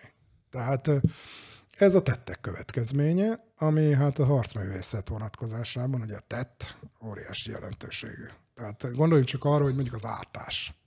Tehát a himszá. Az ahimsa, nem ártás elve a legkeményebb harci realizáció során az igazi harcosokat mindig jellemezte. Tehát ez most ez hogy van? Tehát akkor most megöli az ellenséget, de közben meg nem árt. Szóval, na ezek azok a magaslatok, amelyeket a tradíciós világban még tudtak, hogy nem azonosítom magamat a cselekvővel. Nem a cselekvés gyümölcsére való áhítozás jegyében cselekszem, hanem minél cselekszem, mert ez a darma, ez a világtörvény, én csak a rendet akarom helyreállítani, mindenféle egyéni ambícióktól függetlenül, és a következményekre való. Hát ha meghalok, mert harcba kellett mennem, akkor meg kellett halnom, ha nem, akkor pedig az úgy van jó, mert ezt egy egyetemes rend és a principium akciója irányítja a világban. Tehát az ahimsa az odáig ment, hogy a legkomolyabb harcosok, mondjuk Indiába, az utat söpörték maguk előtt kis nehogy egy rovarra vagy egy kis féregre rálépjenek, miközben élet-halál harcot vívtak adott esetben a tehát, hogy nem, nem, a, nem az ártás és az agresszivitás és az oktalan pusztítás, tehát ezt nyilván ezt azért hál' Istennek még ma is hamar megtanulja egy iskolában, egy harcművészeti iskolában, akár egy kezdő, hanem itt elsősorban önmagunk legyőzéséről van szó. Ez sem szentimentálisan értve, hanem úgy legyőzve önmagunkat, hogy pontosan az ilyen feltételeknek való kitettségemet akarom megszüntetni, egyre inkább önmagam feltétel nélkülivé való tétele jegyében. Vagy úgy is mondhatnám, individuális önazonosításomat, hogy én XY vagyok, és ilyen vagyok, meg olyan vagyok, meg olyan vagyok. Szóval ezt a modern hülyeséget, ezt tulajdonképpen úgy akarom meghaladni, hogy én gyakorlatilag a buddha állapotnak a itteni reinkarnáció megnyilvánulása vagyok. Mert hát ugye miről szólt ez? Hát a buddha állapot eléréséről. A felébredés, metafizikai értelemben a feltétel nélküliség, a szabadság, a halál legyőzése, a halál utáni állapotok pozitívra fordítása, és ezek. Nem kevesebbekről volt szó, mint erről. Én pont, a, ugye, amit említettél a napokban, ugye pont tegnap beszéltem a tanítványokkal egy másfél órát, és, és pont erre a szellemi útra tértem ki. És azt emeltem ki nekik, hogy a, ha az ember megfigyeli, akkor a, ha a testét veszi figyelembe, és ugye a modernitás az szeretné visszaűzni az alapvető ösztönlénybe az embert, a, a teljes mértékbe a, a, a, a, a testiségébe, és ugye, hogy ezen a vertikális síkon egy teljesen elpazarolja. Nem is visszaűzni, hanem a testiségébe zuhanás az, amit gyakorlatilag végbe megy a bodybuilding, még erre egy kicsit majd beszéljünk, bodybuilding, és ezek a ketrec harc, meg ezek a világok, amik olyan távol vannak az eredetitől, hogy és hogy pont arra akartam felhívni, hogy az ember mennyire szellemi lény, azzal kapcsolatban beszéltem nekik, és pont azt fogalmaztam meg, hogy, hogy, hogy valójában a testetek az teljesen automatizálva működik. Ez a a teremtés kezdete óta ez a ez a rendszer, ebben neked nem igazán van beleszólásod. Nem, minimálisan, minimálisan tudod irányítani, hogyha nagyon magas tudati szinten vagy, akkor elérhetsz olyanokat, hogy esetleg nagyon lelassítod a szívedet, az anyagcserédet, stb., de hogy alapvetően egy olyan automatizált rendszerbe költözöl bele, ami, amivel nem kell foglalkozni. Tehát innentől fogva, mint tudom, ha megeszel valamit, akkor a, ha megeszel egy banán, te nem banánnál válsz, hanem emberré válsz, ember Igen, testé válsz. Valóban, de az, azért vannak inputok, meg outputok, úgymond ilyen ang- ang- angolosan fogalmazva, tehát azért az nem mindegy, hogy eh, mit teszik meg az illető, nyilvánvalóan, meg mi az, amiket bevisz, tehát eh, akár az aktivitás különböző formáit tekintve, és főként az, hogy mivel azonosítja magát. Tehát ez a, a alászállásnak a jelenlegi legsötétebb szintje, ez a testbezuhanás, amiről beszéltünk, teljesen általánossá válik ez is, és hát mondjuk az a, azzal való önazonosítás, amit a tükörbe lát az illető. Tehát valamikor azt mondták, hogy a tükörben a halottat látja az ember. Tehát amikor valaki belenéz a tükörbe, ott azt látja, aki meg fog halni. Tehát az ezzel való önazonosítás, hogy akkor most mekkora a bicepsze, meg mekkora a vádlia, meg ezek, ami ugye, mondtam, a bodybuildingbe, ami egy teljesen materiális és a modern alászállás egyik ellentetőzése. Tehát tulajdonképpen éppen azzal próbál minél mélyebben azonosulni, ami teljesen ki van téve a feltételek kötöttséghez, és ami a leginkább a halálerőknek a martaléka. Tehát meddig tart ez? Tehát lehet nyilván húzni az időt, 50 évesen is még úgy néz ki valaki. De szóval ez az egész értelmetlen őrület, ebbe való belezuhantság, ez szellemi értelemben a teljesen rendkívül súlyos negatívumnak számít, hiszen pontosan az lenne a lényeg ezzel szemben, hogy magamat mm, nem a testiség körében élem át, és nem a testemmel azonosítom, hiszen ez meg fog halni, hanem azzal, aki tulajdonképpen a létezésem középpontjában van, aki a tanúja, tanúja, ez egy nagyon fontos kifejezés, tanúja az egész világ folyamatnak. És aki nem cselekvő, tehát nem, nem, nem én vagyok a cselekvő, tulajdonképpen metafizikai principium cselekszik bennem. És, és ezzel való önazonosítás az, ami a végső identitást jelenti. Ez az, amit úgy fogalmaztak meg, hogy a buddha állapot helyreállítása. Tehát azért gondoljunk már bele, tehát, hogy a Buddha azt méregette volna, hogy mekkora bicepsze van, meg mekkora, milyen, hány kilopondot tud mondjuk rugni, vagy lőni, mert ugye íjász volt egyébként, kora legnagyobb íjásza volt, mellesleg ugye megjegyzendő. Tehát eh, ezek végtelenül távol állnak, és azoknak az alászállási folyamatoknak, amiről beszélünk, a vég, Végeredménye. Ebből következik az, hogy az erő az az ételben van, tehát minél többet eszik, annál erősebb lesz. Minél többet edz, ugye azt is ilyen materiális értelemben elgondolva, akkor annál erősebb lesz. Tehát nézzük már meg az öreg mestereket, mondjuk nézzük meg Ueshiba Morihaya, Aikido Osensei. 70 éves talán, amikor ő maga mondja, hát a testem olyan puha, mint egy nő, és ott mosolyog rajta, csak ember nem tud a közelébe menni, mert olyan, olyan technikával és olyan szubtilis energiákkal, erőkkel dolgozik, hogy tulajdonképpen itt a modern izomemberek, azok tehát tényleg a leghalványabb fogalmuk sincs róla, hogy ez egyáltalán miben állt. Tehát, hogy, mert ugye az út eleje, ez kétségtelenül, mondjuk a külső út, harcművészetben az az energiának, a, hiszen tött, energiának a leadása, hiszen az ember túl energiákkal rendelkezik nagyjából a élete közepéig, vagy fiatal korában, ez nyilvánvaló. Tehát edzeni kell, ki kell fejleszteni az izmait, ki kell fejleszteni a testi, testi lehetőségeinek a teljességét nyilvánvalóan.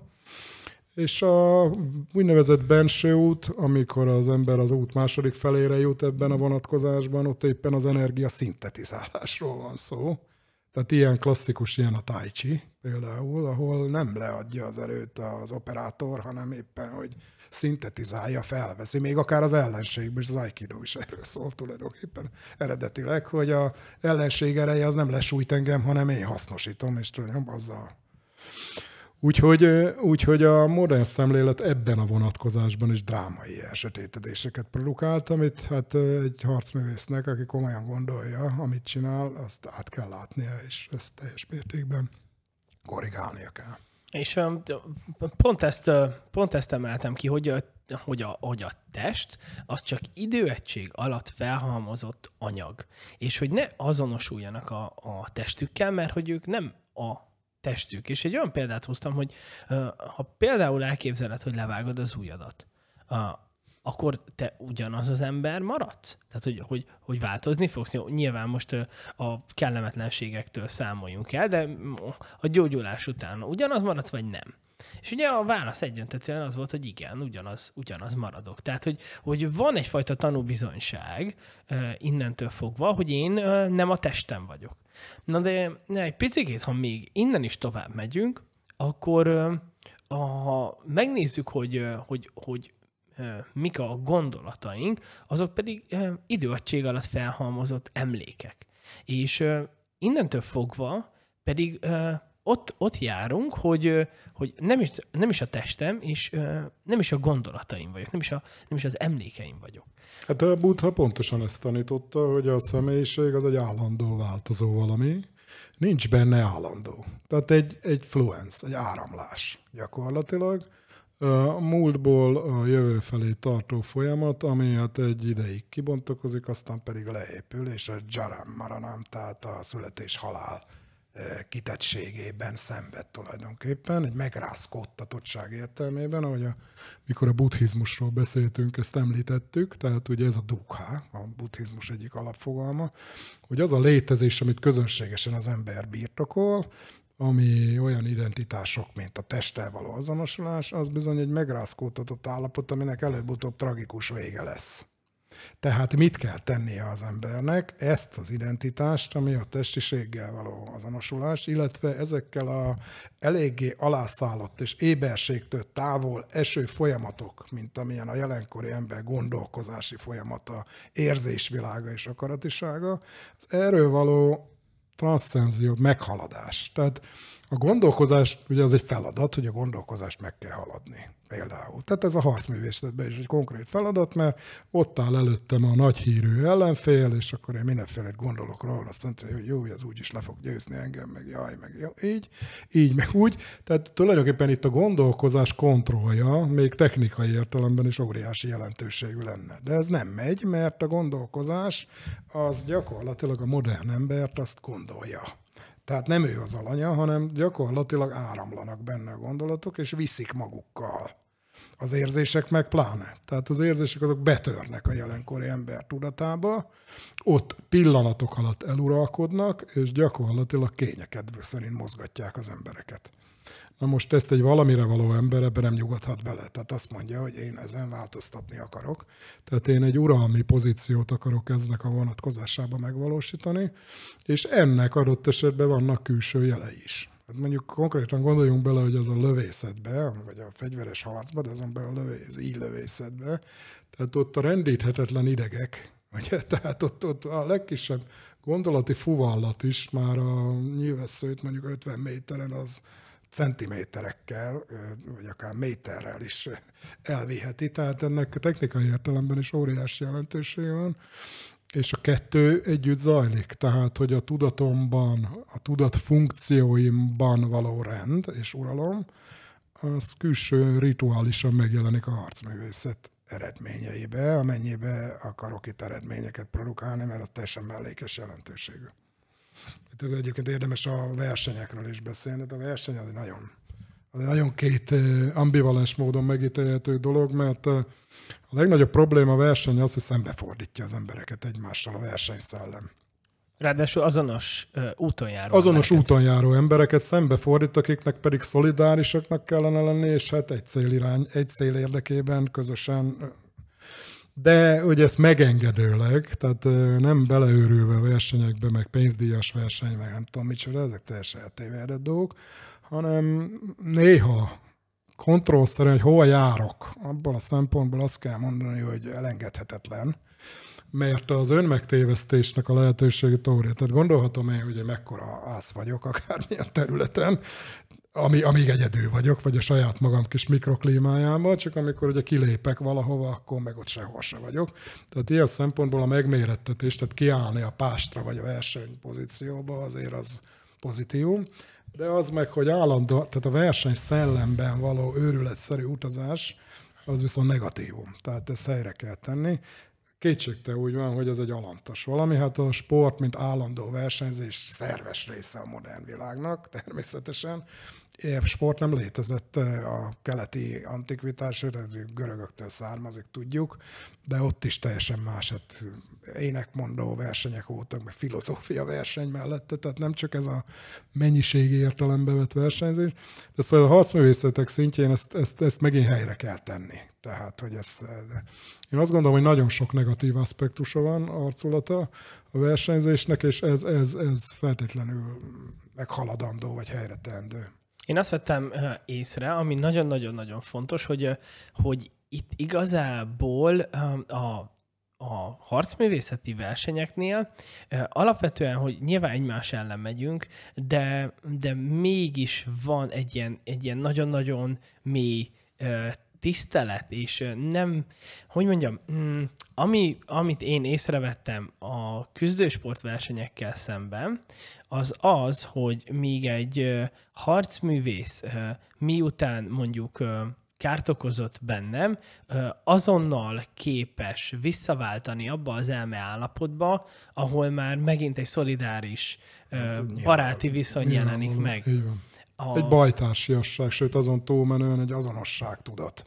Igen, és a, nem mindegyik küzdősportolónál ezt nem mondanám, mert ott is vannak, akik, akik azért küzdősportolók, de mégis harcművészeti értékeket követnek, de talán egy picikét gyakoribb a fennhéjazó, szinte már önmagából kikelve való örömködés, Kör. és egy ilyen győzelemittas... Hát ezek szánalmas dolgok igazából. Egy ilyen győzelemittas... Ezt az ilyet meg kell nézni húsz évvel később, ugye, tehát, jó, tehát tett és következmény. Tehát ezt bízunk Istenre, meg a transzcendenciára, nem a mi feladatunk, hogy ezt megítéljük. De még itt érdemes megemlíteni, az, az, az iszlámban van egy nagyon érdekes, hogy az, azért a harc az egy alapvető létforma volt, és talán most is az, tehát ez az úgynevezett kis és nagy szent háború közötti különbség. Érdekes módon, hogy a kis háborúnak, a kis szent, vagy szakrális háborúnak elsősorban a külvilágban és a úgynevezett külső ellenséggel szemben folytatott küzdelmet, erőfeszítést, vagy konkrétan háborút nevezték. Tehát a külsővel, ami, amiről a hajlamosak azt gondolni az emberek, hogy az a megrázkódtatás és a erőfeszítés non plus ultrája, És a nagy, a nagy szent háború az pedig, ami a bensőleg az ember tudati lelki, tudati életében, tudati világában a benső sötétség elleni küzdelmet jelenti. És ez sokkal nagyobb eh, horderejű is, sokkal nagyobb erőkkel ütközik meg itt az ember, és sokkal nagyobb a kimenetelének is a jelentősége a végcél vonatkozásában. Tehát akinek, akinek van benső lelki élete, és ismeri a saját benső lelki világát, annak muszáj tudnia, hogy a lélekben felmerülő erők, ellenerők, azok sokkal hatalmasabb, mint bármilyen külső ellenség lehet. Éppen ezért az, akinél ez valóban él, az nem is félhet külső ellenségtől, mert eh, mondom, ennek a jelentősége ahhoz képest, amit bensőleg átélhet az ember, ha eltévejedik vagy rossz útra lép, az ahhoz képest semmi, amit a külső tud produkálni. Tehát ez így van helyretéve, és hát de ugyanez jelent meg a Hinájána, meg a Mahájána buddhizmusban, tehát a kis hordozó, meg a nagy hordozó, hogy ez a buddhizmus két alapvető ága. A harcművészetben a cél eltalálása, az ellenfél legyőzés, az a Hinájána, tehát a kis hordozó. De önmagad eltalálása, amikor a célt azonosítani tudod önmagaddal, illetőleg önmagadat tudod legyőzni abban az értelemben, hogy folyamatosan egyre magasabb, szabadabb, feltételek nélküli állapotba tudod emelni, na az már a mahajának körébe tartozik, a nagy hordozó, a nagy út valójában. Hát aztán ennek a szemléleti feltételei nagyon messzire vezetnek, tehát egészen odáig, hogy valójában annak a belátása történik meg, hogy nincs olyan, hogy mások. Tehát ne, nem tudok senkivel küzdeni, mert ott előttem tulajdonképpen egy egy tudati illúzió van. Nem, nem úgy illúzió, hogy nincs, mert van, hiszen ha mondjuk arcon üt az ellenfél, azt, azt, azt, azt fogom tudni, nem illúzió volt, mert fáj. tehát nem így értve, hanem úgy, hogy ontológiai, tehát a lét kezdete vonatkozásában nincsen önléte valójában. Tehát a legmagasabb szinten a mesterek nem ellenfelekkel küzdenek, hanem tulajdonképpen még saját maguk létbeli módozatainak a még utolsó megjelenéseivel valójában. És a végső állapot az ugye a teljes metafizikai egyedüllétnek az állapota, vagy a buddhizmus ugye ürességről beszél. Ürességnek a tudat teljes, felhőtlen, rezdülés nélkül ürességére, amiben nem, hogy mások nincsenek, vagy ellenség nincsen, de valójában rajtam kívül, metafizikai értelembe véve önmagamon kívül senki nincs, és semmi nincs. És ha nincs senki semmi rajtam kívül, akkor én sem vagyok már. Ez amikor a metafizikai egy állapotából, amikor mindent visszavett magába a megvalósító, tulajdonképpen mivel már nincs más, a metafizikai zéróba lép át, ami ugye mondjuk a taoizmusnak az alapfogalma. Tehát a tao az valójában, és ez a kínai, kínai arcművészetekben megint rendkívül jelentős volt, a yin kettősségét megelőző és meghaladó állapot, hogy nincs kettősség, nincs ellenfél valójában. Tehát a taoizmusban is alapvető volt, hogy elérve a végső állapotot valójában a metafizikai zéróba tér vissza az ember, amikor minden külsőleges és partikul részleges valóságot meghaladott, de nem képzelgés szintjén, hanem a konkrét átélés van. Erről beszél a Buddha gyakorlatilag a egész tanítása során. De a kis újra, amit az előbb mondta, hogy az új levágása. Van egy ilyen szóra, amiben azt mondja a Buddha, hogy szerzetesek, hogyha az utonálló rablók két élő fűrészsel a lábatokat fűrészeli, és közben valamelyik őtök közben haragot érez, az nem az én tanításomat követi.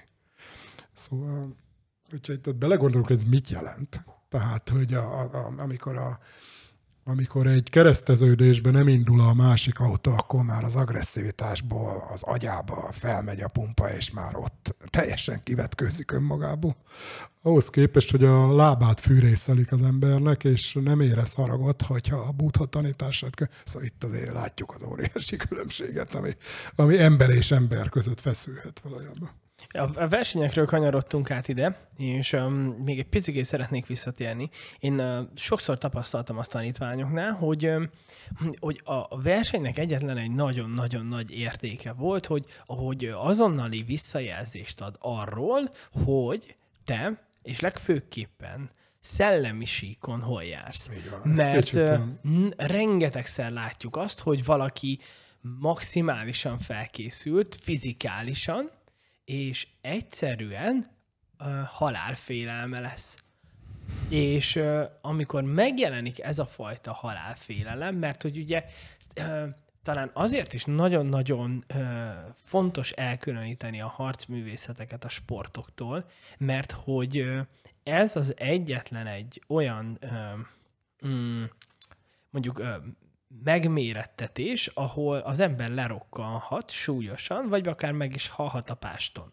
És ez a fajta kockázat egy olyan nyomás alá helyezi a tudatot, ahol, ahol hogyha nincs meg az a fajta tudati erő, akkor az ember összeroppan. És azt úgy képzeljük el, én ezt mesterként számtalanszor láttam, hogy legtehetségesebb, elképesztően ő ügyes, nagyon egészséges, fiatal fizikumú, és a padról alig tudtam felállítani, a hőmérséklete felment akár 40 fokra is, lefőtt, lefehéredett, és alig tudtuk a pástra felrakni.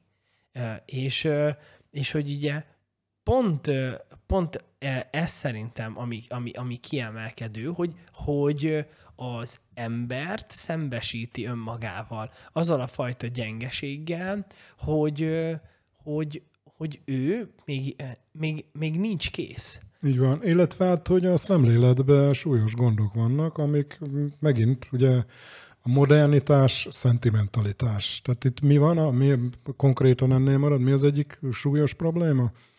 Tehát nem hisz abban, hogy felsőbb erők vezetik. Nem hisz abban, amit a kereszténység valamikor úgy nevezett, hogy gondviselés. Azt hiszi, azt hiszi teljes tévedésbe, hogy ő a saját sorsát tudja ilyen módon irányítani. Tehát ha a meggyőződése lenne, hogy először is, hát hogyha az lesz, akkor az lesz, hogyha meg kell halnom, akkor meghalok. Nem fogok tudni semmit csinálni ellene. Tehát mit mondtak a szamurájuk? Jó nap ez a halára. Minden nap ezt kell tudni kimondani, hogy jó nap ez a halára.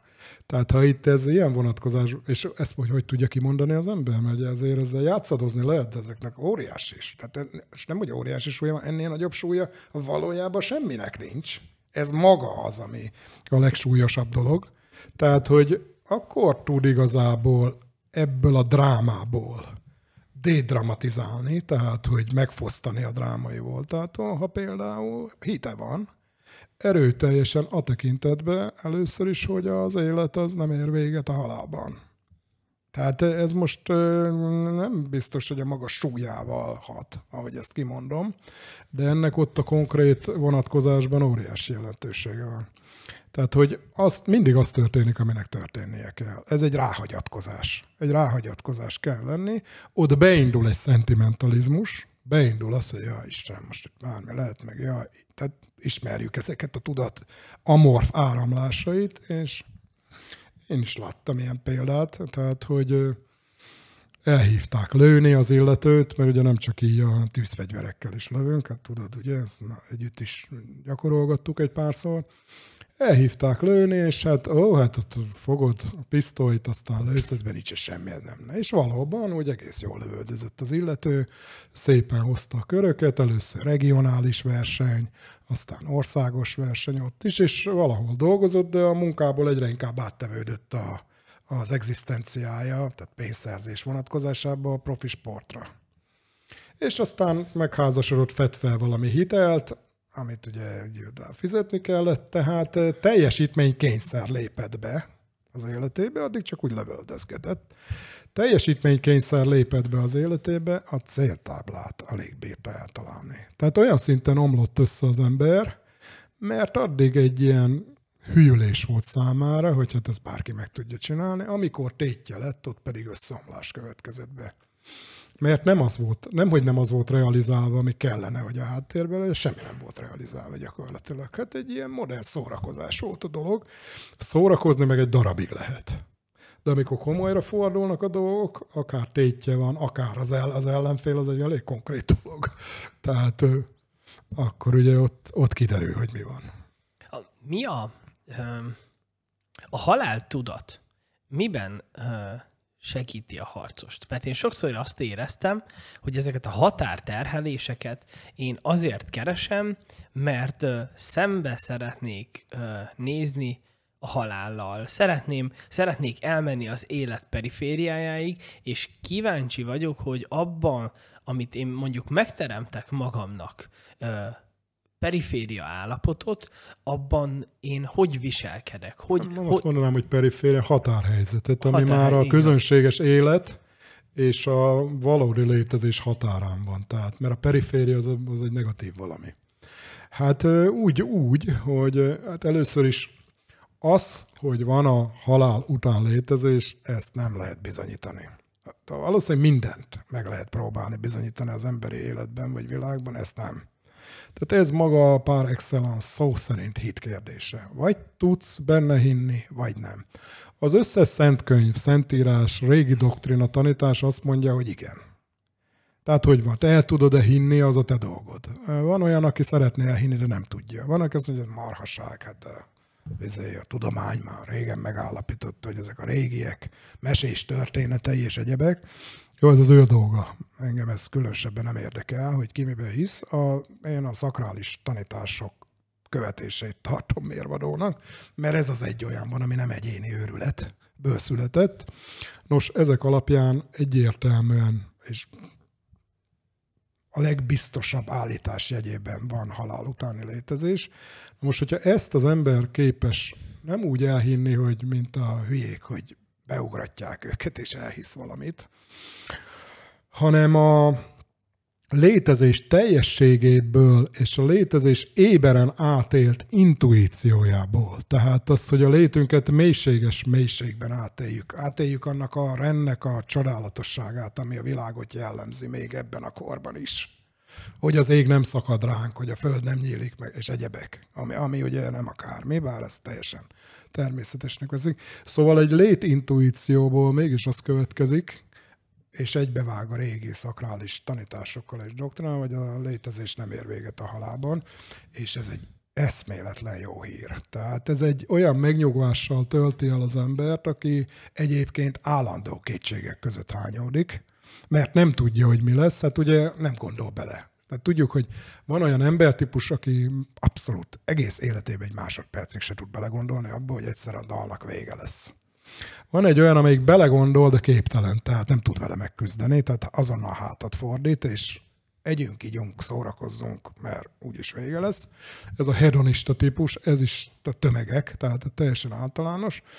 És van egy típus, ami nagyon ritka, de a harc az itt kezdődik, a harcművészet, aki azt mondja, hogy a, a halált egy kihívóként fogom fel, aki a kesztyűt elém dobta és akkor ugye most itt két választás van, vagy nem veszem fel a kesztyűt és elmenekülök, de nem tudok elmenekülni, mert a halál nem olyan, hogy bezárom az ajtót, és akkor nem tud bejönni, mert a halál bejön az ajtón is, meg bárhol, tehát utolér. Tehát ez az ember típus felveszi a kesztyűt, és megpróbál ezzel szembefordulni, olyan értelemben, hogy megkeresi ennek az útját, a halál legyőzésének az útját. A buddha példája ugye a leg szebb ebben a vonatkozásban. Királyfi volt, a palotájában élt énekesnőkkel, véghetetlen gazdagságban, tehát amit ember egyáltalán el tud gondolni, és 29 éves korában az egyik éjszaka egy olyan érte, hogy látta ott a táncos nőket alva maga körül, hogy ez valahogy itt valami nem stimmel. És akkor elindult az úton, és akkor először találkozott egy öregemberrel, amit ugye a apja és a környezete tiltott, hogy öreget, beteget lássa, soha nem lát. 29 éves koráig úgy élt, hogy csak fiatalokat látott, egészségeseket és szép embereket. Először találkozott egy beteggel, ezek ugye a nagy jelek, amik megjelentek számára. Beteggel, öreggel, beteggel és egy halottal. Ez a három nagy jel, a Mahamudra. A három nagy jel, amivel rádöbbent, hogy az emberi létezés az véges, és hogy bizony ez rá is ez vár. Meg fogok öregedni, meg fogok betegedni, és meg fogok halni. És ez nem lehet. Ezt egy valamire való harcos, egy ember, ezt nem, tehát erre nem tudja azt mondani, hogy igen. Hát ez persze. Ez az milyen lét? És akkor megjelenik a negyedik jel, maga a szerzetes. Találkozik egy szerzetessel, aki már azon az úton jár, hogy ezt a hármat legyőzze. És akkor leborotválja a haját, és tudjuk a történetet, a csodás történetet. Tehát rálép arra az aszketikus útra, aszkézis, hogy gyakorlást jelent, metodikus gyakorlást, aminek a vége a halál uralmának a megszüntetése, és a lét, lét álmokból való felébredés, kigyógyulás, a rögeszmékből és a felébredés. Szóval itt erről van szó, nem kevesebbről, tehát a harcművészet, ha, ha ugye az eredetét vesszük, az buddhista alapokon áll, tradíciós alapon, nem csak buddhista alapon, ez Indiában nem buddhista alapon állt, na de Japánban, ahol talán a legcsodálatosabb módon szökött szárba ez a dolog, ugye a szamuráj szellemiség és a búdó formájában, hát ott tulajdonképpen az a buddhista alapokra a zen. A zen az ugye kínai chan, és a szanszkrit gyána, tehát a meditáció, mint szellemi praxisnak a gyakorlatára épül. Tehát a határhelyzetbe visszatérve arra, amit felvetettél, a határhelyzetben tulajdonképpen el tudok a, a halálig, halál küszöbéig jutni, de az átlépés az egy más történet. Tehát kell is, jó, ha tudja az ember feszegetni a határokat, hogy legyen tapasztalata, mert egyszer eljön az a pillanat, és ez ráadásul minden másodperccel csak közelebb jön, amikor azt mondja ki az ember, hogy nincs tovább, nincs visszaút. Tehát nem klinikai halál, meg tesz halál, meg KO, meg egyebek, hanem hogy itt nincs tovább a földi világ vonatkozásában. Szóval ez van, akinek dráma, van, akinek ez az igazság pillanata és a felébredés pillanata. Ezért küzdünk. Tulajdonképpen, ha helyes a küzdelem, akkor minden erre megy ki. Ha nem erre megy ki, meg ez kalapba sincs, akkor ott valamit csinálnak, tulajdonképpen meg horizontális értelemben tesznek, vesznek, tévejegnek valójában. Tehát a lényegében a halállal való ö, szembenézés, én amúgy ö, arra jutottam, hogy, hogy ez a, azért is lehet fontos, mert ö, ö, talán amikor elviszem a, a, a testemet és a tudatomat a, a határokig, akkor, akkor lényegében, amikor egy ilyen halálközeli állapotot hozok létre, akkor meg tudom figyelni magamat, hogy hogy viselkedek abban, a, abban az állapotban. És uh, talán még egy olyan érzetem is volt, hogy, hogy hogyha ez eljön, hogyha ez eljön ez az időpont, akkor én, én emberként tudok viselkedni, amikor, amikor eljön értem a halál, és, és úgy, úgy tudok úgy tudok meghalni, hogy az ne egy szenvedéssel teli, vagy összeomlásszerű. Igen, igen, igen, igen, hanem az egy, hanem az egy, hanem az egy tudattal irányított ö, ö, esemény formájában jelenjen meg. Nagyjából ezről van szó. Tehát ezt kellene tudnunk kijelölni, hát ugye a rómaiaknál még az volt, hogy állva meghalni, tehát a patricius, a harcos, a nemes, az állva hal meg. Most a jelenkori ember, ugye tudjuk, hogy a legkatasztrofálisabb állapotokban összeomlások, meg őrülve, mert tulajdonképpen nem tud belenézni abba az állapotba, ami rávár. Tehát nagyon sokszor megőrülve, egészen drámai és kollapszusszerű, összeomlásszerű állapotok éri a halál. Ez mind a karma, tehát a tettek következménye. Nyilván ez egy rendkívül bonyolult és komplex dolog, ezt most nem az ítélkezés vagy az ítélet jegyében mondom, mert az ítélet istené, ezt ne felejtsük el. Tehát az ember nem ítélheti ezt meg, meg ráadásul ezt olyan multikomplex okok vezérlik, hogy ki hogy jut el a végállapotába Szóval, de mindenképpen arról van szó, hogy a heroikus, tehát hősies szembenézés a halállal, elsősorban benső értelemben, az mindenképpen a harcművészet egyik eminens kitüntetett célja kell, hogy legyen, és a többi a, a küzdelemnek azok a, azok a határhelyzetei, az valójában azt lehet mondani, hogy előkészület. Jellegű. A harcos, harcos létet valójában én ahogy egy kicsikét megfigyeltem, a lőfegyvereknek a megjelenése talán ott lehetne meghúzni azt, amikor, amikor egyfajta teljes sötét korszak indult el, mert hogy mert hogy még a, amíg megvoltak a, a, mondjuk a kézifej, a, azok a kézifegyverek, a, a vágó, a szúró, a zúzó eszközök, addig, addig a, a harcosnak a fegyverrel, és ugye a, magával a gyakorlással is egyfajta um, volt egyfajta, volt egyfajta um, Hát öntökéletesítési lehetőség. Így van, mert hogy mondjuk egy szamuráj karddal megtanulni jól harcolni, azért az egy minimum... Hát az valami, az valami. Minimum 10-15 éve. Jól ijászkodni és megtanulni legalább annyi.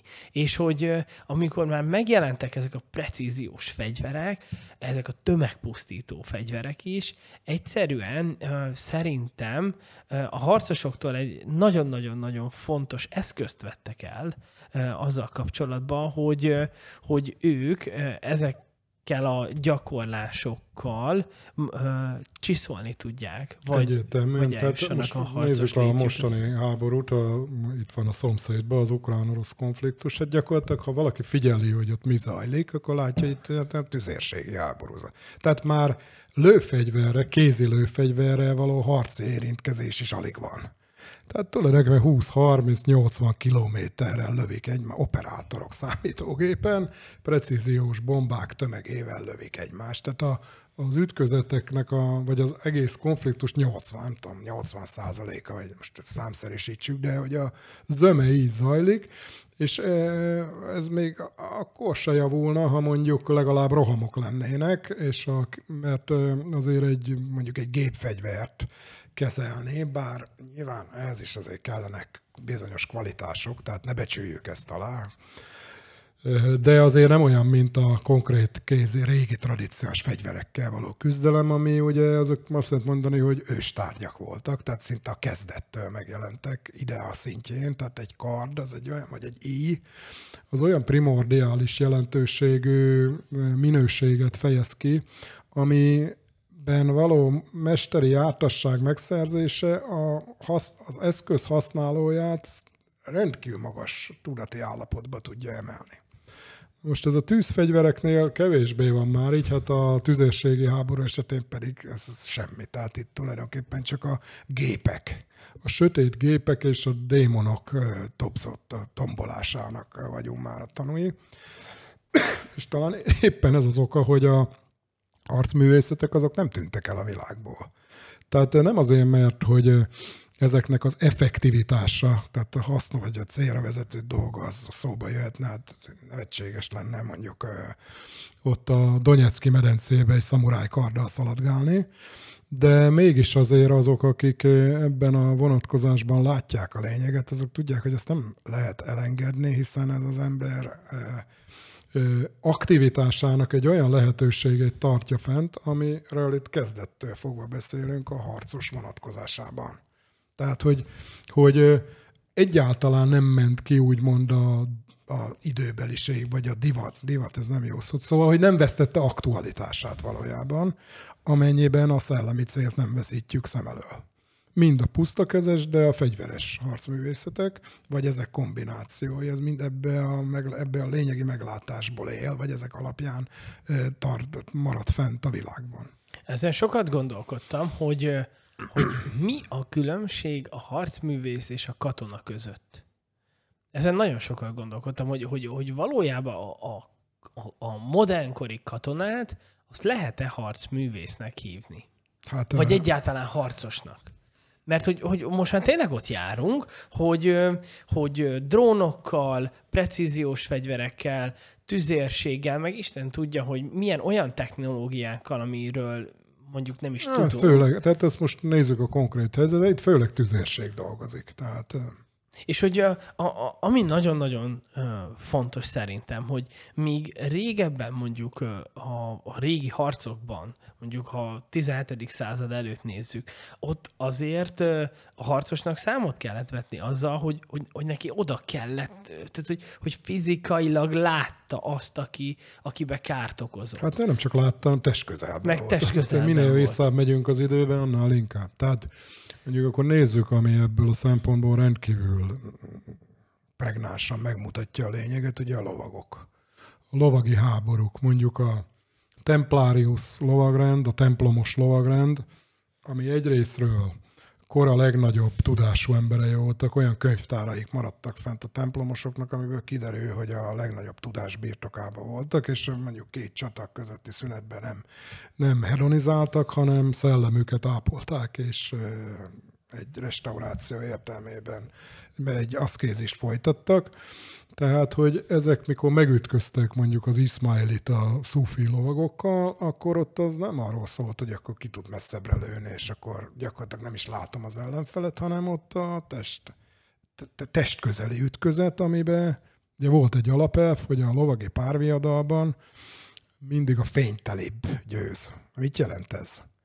Tehát, hogy azt mondták ki, hogy itt a lovagok gyerekkorok óta, tehát mondjuk 5 éves kora óta fegyverforgatás, sokszor olvasni se tudtak, most a templomosok pont kivétel. Volt egy ilyen mondás, nem írok, nem olvasok, magyar nemes vagyok, ne felejtsük el. És ez nem valami primitivizmust jelentett, egyáltalán nem. Mert a mai ember bár tud olvasni, de jobb lenne, ha nem tudna, mert ezzel nem mentette meg a helyzetét. Szóval, hogy gyerekkoruk óta a fegyverek és a harc mesterségét tanulták, és így nem volt az, mint a jelenkori versenyeken például, hogy a fanatikus, amelyik ráteszi az egész életét, mert nincs más dolga, vagy mit tudom én miért, a fanatikusokat sose bírtam megérteni, mint hogyha, mint hogyha reggeltől estig csak a, ugye a pisztolyt hogy kell előhúzni, az, gyakorolja, én nem tudom hányszor, miközben sehol nincs semmilyen értelemben. Na ez a lovagi párbiadalban azért nem működött, mert mindenki azonos eh, hogy mondjam, technikai felkészültséggel rendelkezett, hiszen semmi más nem csinált egész életében. Ez nagyon fontos. Tehát nem tudott úgy illegitim előnyt szerezni valaki, hogy fanatikus, és akkor, mit tudom én, reggeltől estig azt gyakorol. És itt működhetett az az elf, hogyha mindenki a legmagasabb szinten áll, hogy aki szellemi értelemben az igazságot jobban magáévá tudja tenni, tehát etikusabb, tisztább életet él, bőjt, aszkézis és egyebek, önmegtartóztatás, az is egy nagyon fontos technikai jelen volt, az fog győzni a párviadalban. Tehát, hogy, hogy ezekben az ütközetekben egy transzcendens erő jelent meg, az isteni gondviselés, és mindig amellé, ez volt a fortuna, a szerencse, ugye a rómaiaknál, az győzött, aki ilyen szempontból a őseredeti igazság oldalán jobban elkötelezte magát. Aztán, ahogy a technikai eszközök előjöttek, ez teljesen ez, ez megszűnt működni. Tehát egy, egy ágyugolyóval szembe, ami azt se látod, hogy honnan lőtték ki, és az egy két lánccal összekötve, két ilyen ágyugolyó végig tarolott a csatamező. Szóval ezekkel már nem lehetett igazából ebből a szempontból mit kezdeni. Tehát ott, ott kezdetét vette egy olyan sötét típusú konfliktus és háború, aminek ma gyakorlatilag a teljes kiterjedettségét látjuk, hogy civileket gyilkolnak, gyerekeket, nőket tartanak túszul, élőpajsként, óvodákba bújnak be, hogy oda hát, ha nem lőnek, szóval egészen sötét valamivé vált. Tehát ezzel a szellemi ember már nem tud mit kezdeni. Pedig eredetileg a konfliktus az hatalmas szellemi lehetőségeket nyitott meg, hiszen miért? Azért, mert a szobában, kényelmes körülmények között, hát én elérhetek bizonyos állapotokat, csak amikor a komfortzónámból kikerül a kérdés, hogy ebből mi marad. Sokszor semmi. Tehát éppen ez a lényeg, hogy ki kell terjeszteni. Tehát amikor már birtokba vettem azokat a dolgokat, amiket birtokba kell venni, szellemileg kiegyensúlyozott vagyok, tudásom van, stb., akkor azt próbára kell tenni különböző extra normális helyzetekben. Erről szól a harc. És hogyha ott is megy, akkor hát akkor már valamit elértem. Ha ott meg nem megy, akkor önáltatás volt az egész. De erre a modern háború nem alkalmas. Ez teljes. Tehát úgy, hogy ezeket a területeket ilyen szempontból el kell hagynunk. Tehát a katona, aki óhatatlanul technikai eszközöket fog használni, hát lehet tisztességes, meg becsületes, meg a hazaszeretet működhet benne. Nyilván ilyen van is, hála Istennek.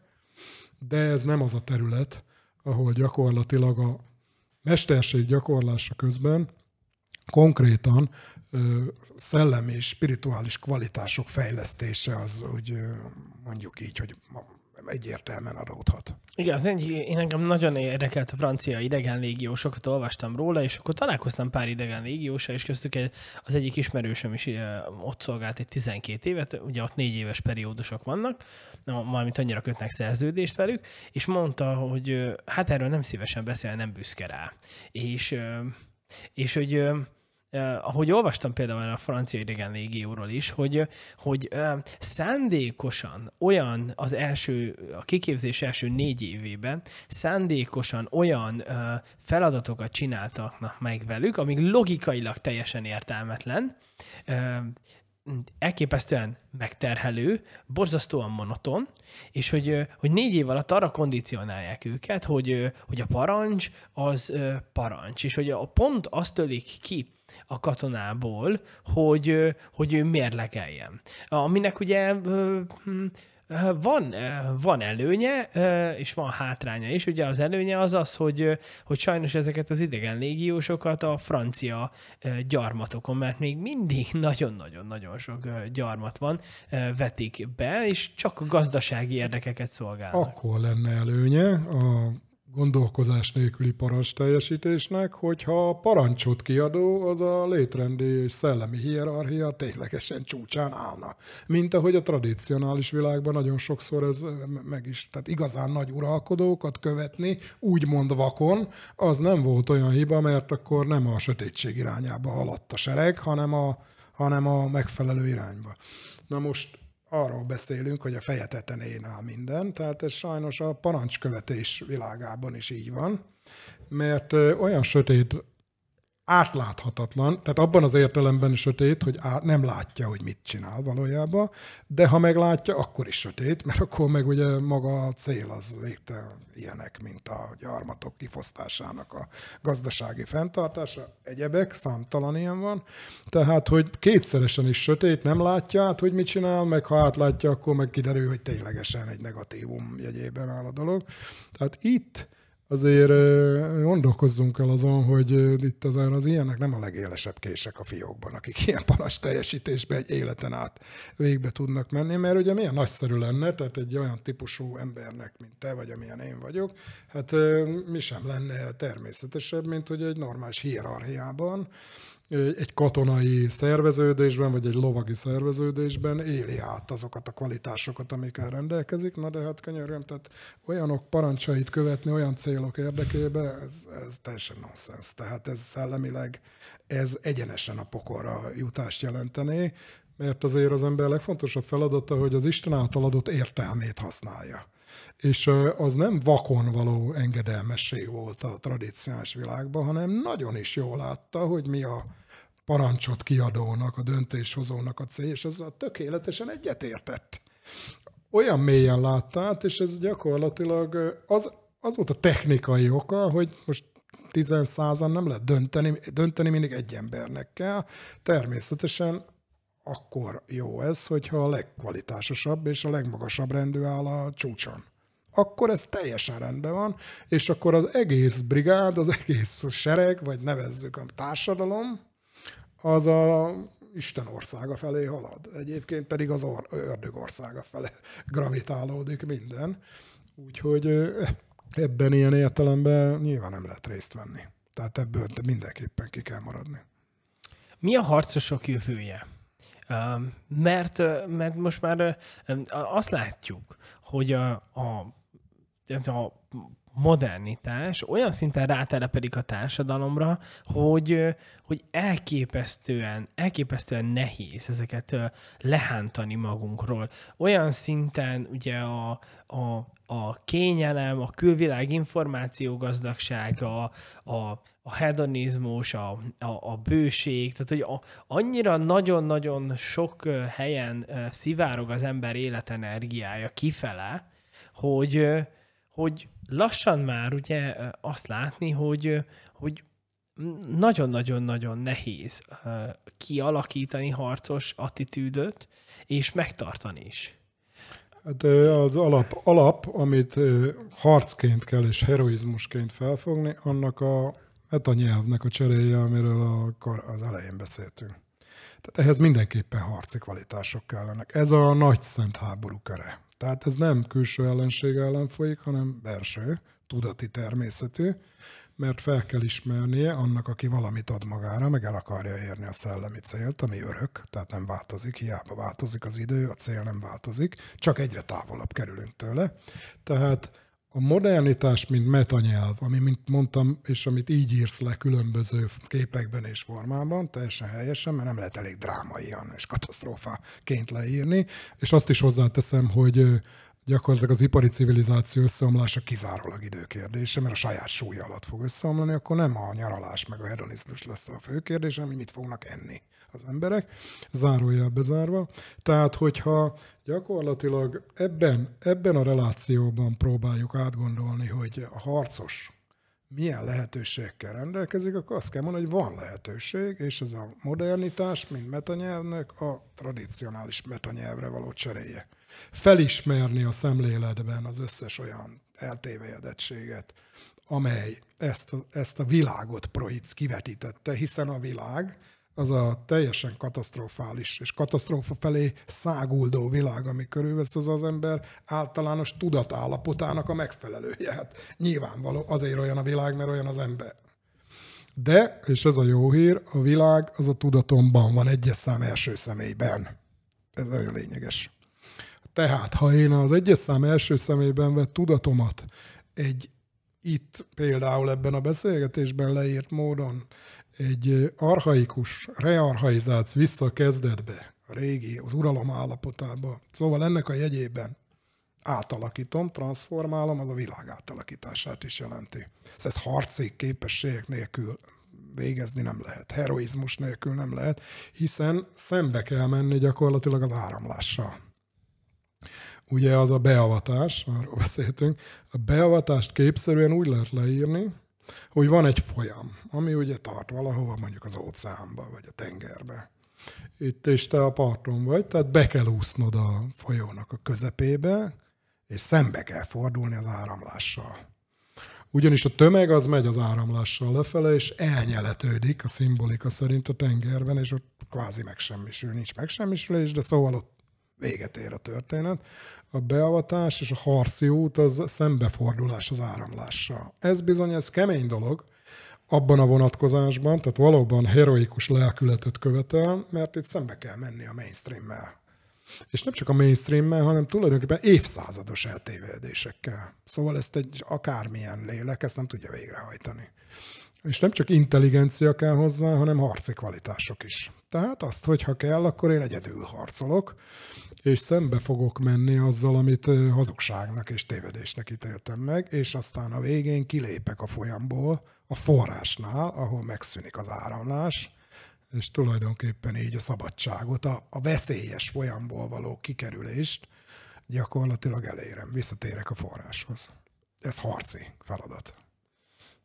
Igen, én már azt látom, hogy, hogy hm, én azért látom azt, hogy nincsen minden veszve, mert a harcosok által én egyfajta tradicionális kapszulát érzek. Tehát vagy egy tradicionális magot, talán ez a legjobb szó, hogy ha még nincs is kihajtva a világba, de, de magjaiban állandóan tovább örökítődik generációkon át maga ez a harcos szemlélet, aminek az a célja, hogy, hogy, hogy a repetitív gyakorlásokon keresztül egy olyan önuralmat nyerjen, amivel lényegében a, a szellemével, a szellemét, ahogy rendbe rakja, képes legyen arra, hogy, hogy ugye ne csak a világ, hogy miután rendet, rendet rakott a szellemébe, utána rendet tudjon tenni a világba. És hogy, hogy én mindig ezt szoktam mondani a tanítványoknak is, hogy, hogy, hogy elsősorban ti szellemi lények vagytok, és hogy a legfontosabb, ami elsődleges, hogy minden benned történik. Minden benned történik. És hogy a, hogy a múltadat azt úgy tudod megváltoztatni, hogyha mondjuk egy trauma ért, hogy akkor, hogy másképpen, másképpen nézel rá, és bölcseletté transformálod ezt az egészet. Ugye, hogy a, a jövődet azt úgy tudod megváltoztatni, hogyha lecsendesíted a gondolataidat, és, és olyan mentális eszközöket implementálsz az életedbe, amivel, amivel bizonyos vizualizációkkal már a jelenben meg tudod teremteni a jövőt. És hogyha... Hát ha... és a megfelelő tetteknek a végrehajtásával, mert a tetteknek következmény eredménye van, és ez a jövőt építi, vagy rombolja. Igen, és hogy én abszolút azt látom, hogy ha bár nagyon-nagyon sokan a harcművészeteket a fizikai síkkal apostrofálják, én azt gondolom, hogy ez egy nagyon-nagyon mélységesen szellemi, szellemi harc és szellemi háború. És akkor talán zárásként, nem tudom, hol járunk, tehát, hogy az ugye felmerül azokban, akik látják. Sokszor elmondtam már, de mindig érdemes elmondani, mert nagyon-nagyon fontos. Tehát, hogy mit kell tenni? Tehát tudjuk azt, hogy van egy világ, ami a sötétség és a katasztrófa felé száguld, és egy alászállási folyamat van, senki nem tapasztal itt már semmiféle fejlődést, hiába mondják. A leghülyébb gondolkozás az még ezt is fejlődésnek látja. Talán azzal magyaráz, hogy átmeneti zavarok, de majd az evolúció megoldja meg ezek a marhaságok. Na szóval amit látunk, azt vegyük komolyan, tehát a katasztrófa az egyre súlyosabb, egy lefelé haladás. Tehát mit kell tenni? Akadályozni kell az alászállás folyamatát, vagy éppenséggel gyorsítani kell. Ugye ez egy két ellentétesnek látszó tendencia. Tehát, hogyha gyorsítom az alászállási folyamatokat, amelyek sötétek, tehát hazugság, gazemberség, lopás, csalás, létrontás és egyebek, ezzel tudom gyorsítani a folyamatot. Nyilván, ha ebben részt veszek, megnézhetem magam. Tettnek következménye van. Semmiképpen. Tehát a gyorsítása a dolgoknak nem járható. Az akadályozás, hogy, hogy próbáljuk meg fel, feltartóztatni az egyébként feltartóztathatatlan, hiszen kinek van akkora hatalma, hogy itt megállítsa 8 milliárd ember száguldását. Tehát egyrészt nem csak azért, mert hogy kivitelezhetetlen, de tulajdonképpen mit akarunk konzerválni? Itt mindig az a kérdés. Tehát a mai állapotot, vagy, vagy, vagy ja Isten, járvány volt, és akkor a COVID-19 előtti állapotokhoz térjünk vissza. Hát én erre azt mondom, hogy Isten őrizze, hát a COVID-19 előtti állapotban nem volt olyan sötét, mint a mostani, de végtelenül sötét volt az is tulajdonképpen. Tehát ha már helyre akarunk valamit állítani, az a kezdet aranykori állapota lehetne, semmi egyéb. Tehát az alászállás folyamatában egy korábbi állapot, az elsötétedés vagy a deviáció egy korábbi út elveszítésének egy korábbi állapotát helyreállítani, az egy oktalanság és értelmetlen dolog lenne. Tehát a konzerválás, konzervativizmusnál mindig az a kérdés, hogy mit akar konzerv. Ha a konzervativizmus történetesen az örökkévaló értékeket akarja konzerválni, nem pedig időbeli esetlegesség, a száz évvel állítsuk vissza az osztrák-magyar monarchia, meg ilyenek. Tehát ha nem ezt akarja, hanem azt, ami ténylegesen időtálló, időtlenül örök, akkor igen. De szóval a sima, minden további nélküli akadályozzuk csak azért, mert akadályozzuk, ez sem járható. Tehát így, amikor, amit ki lehet mondani, egy harmadik megoldás, az tulajdonképpen is az éppen ennek a jegyében áll, hogy az örök elvek, amelyek a harcművészetben a buddhizmus alapján, vagy a shinto, mint a japán ősvallás alapján, a kamik, ugye a, a numenek, és a többi alapján megjelent az örökérvényű értékek, na annak a helyreállítása, azoknak az ápolása, vagy a kapszulát említetted, kapszulába zárása, vagy kagylóhéjba zárása lesz az egyetlen, ami ennek a világnak a hajótörését át fogja élni. A külvilág tekintetében is, és az ember lelkében is. Tehát én a kollapszust, az összeomlást, ami egyrészt meg fog következni a külvilágban is, de főleg a saját életemben, ami mi lesz, a halálom pillanata, az egy összeomlásszerű dolog, hiszen a világtól el kell köszönnem akkor. Tehát, hogy ezt, ezt a hajótörésszerűen felfogható állapotot, hogyha az örökérvényű értékek, a tradíciós világ ősi értékei, legősibb értékei nálam egy kagylóhéjba zárva, a tudatomban jelen vannak, akkor tulajdonképpen azok mindent túl fognak élni, és ezáltal az új aranykor, szimbolikusan nevezve, létrejöttének, egy jobb új világ létrejöttének az alapjait fogják képezni. De ennek van értelme.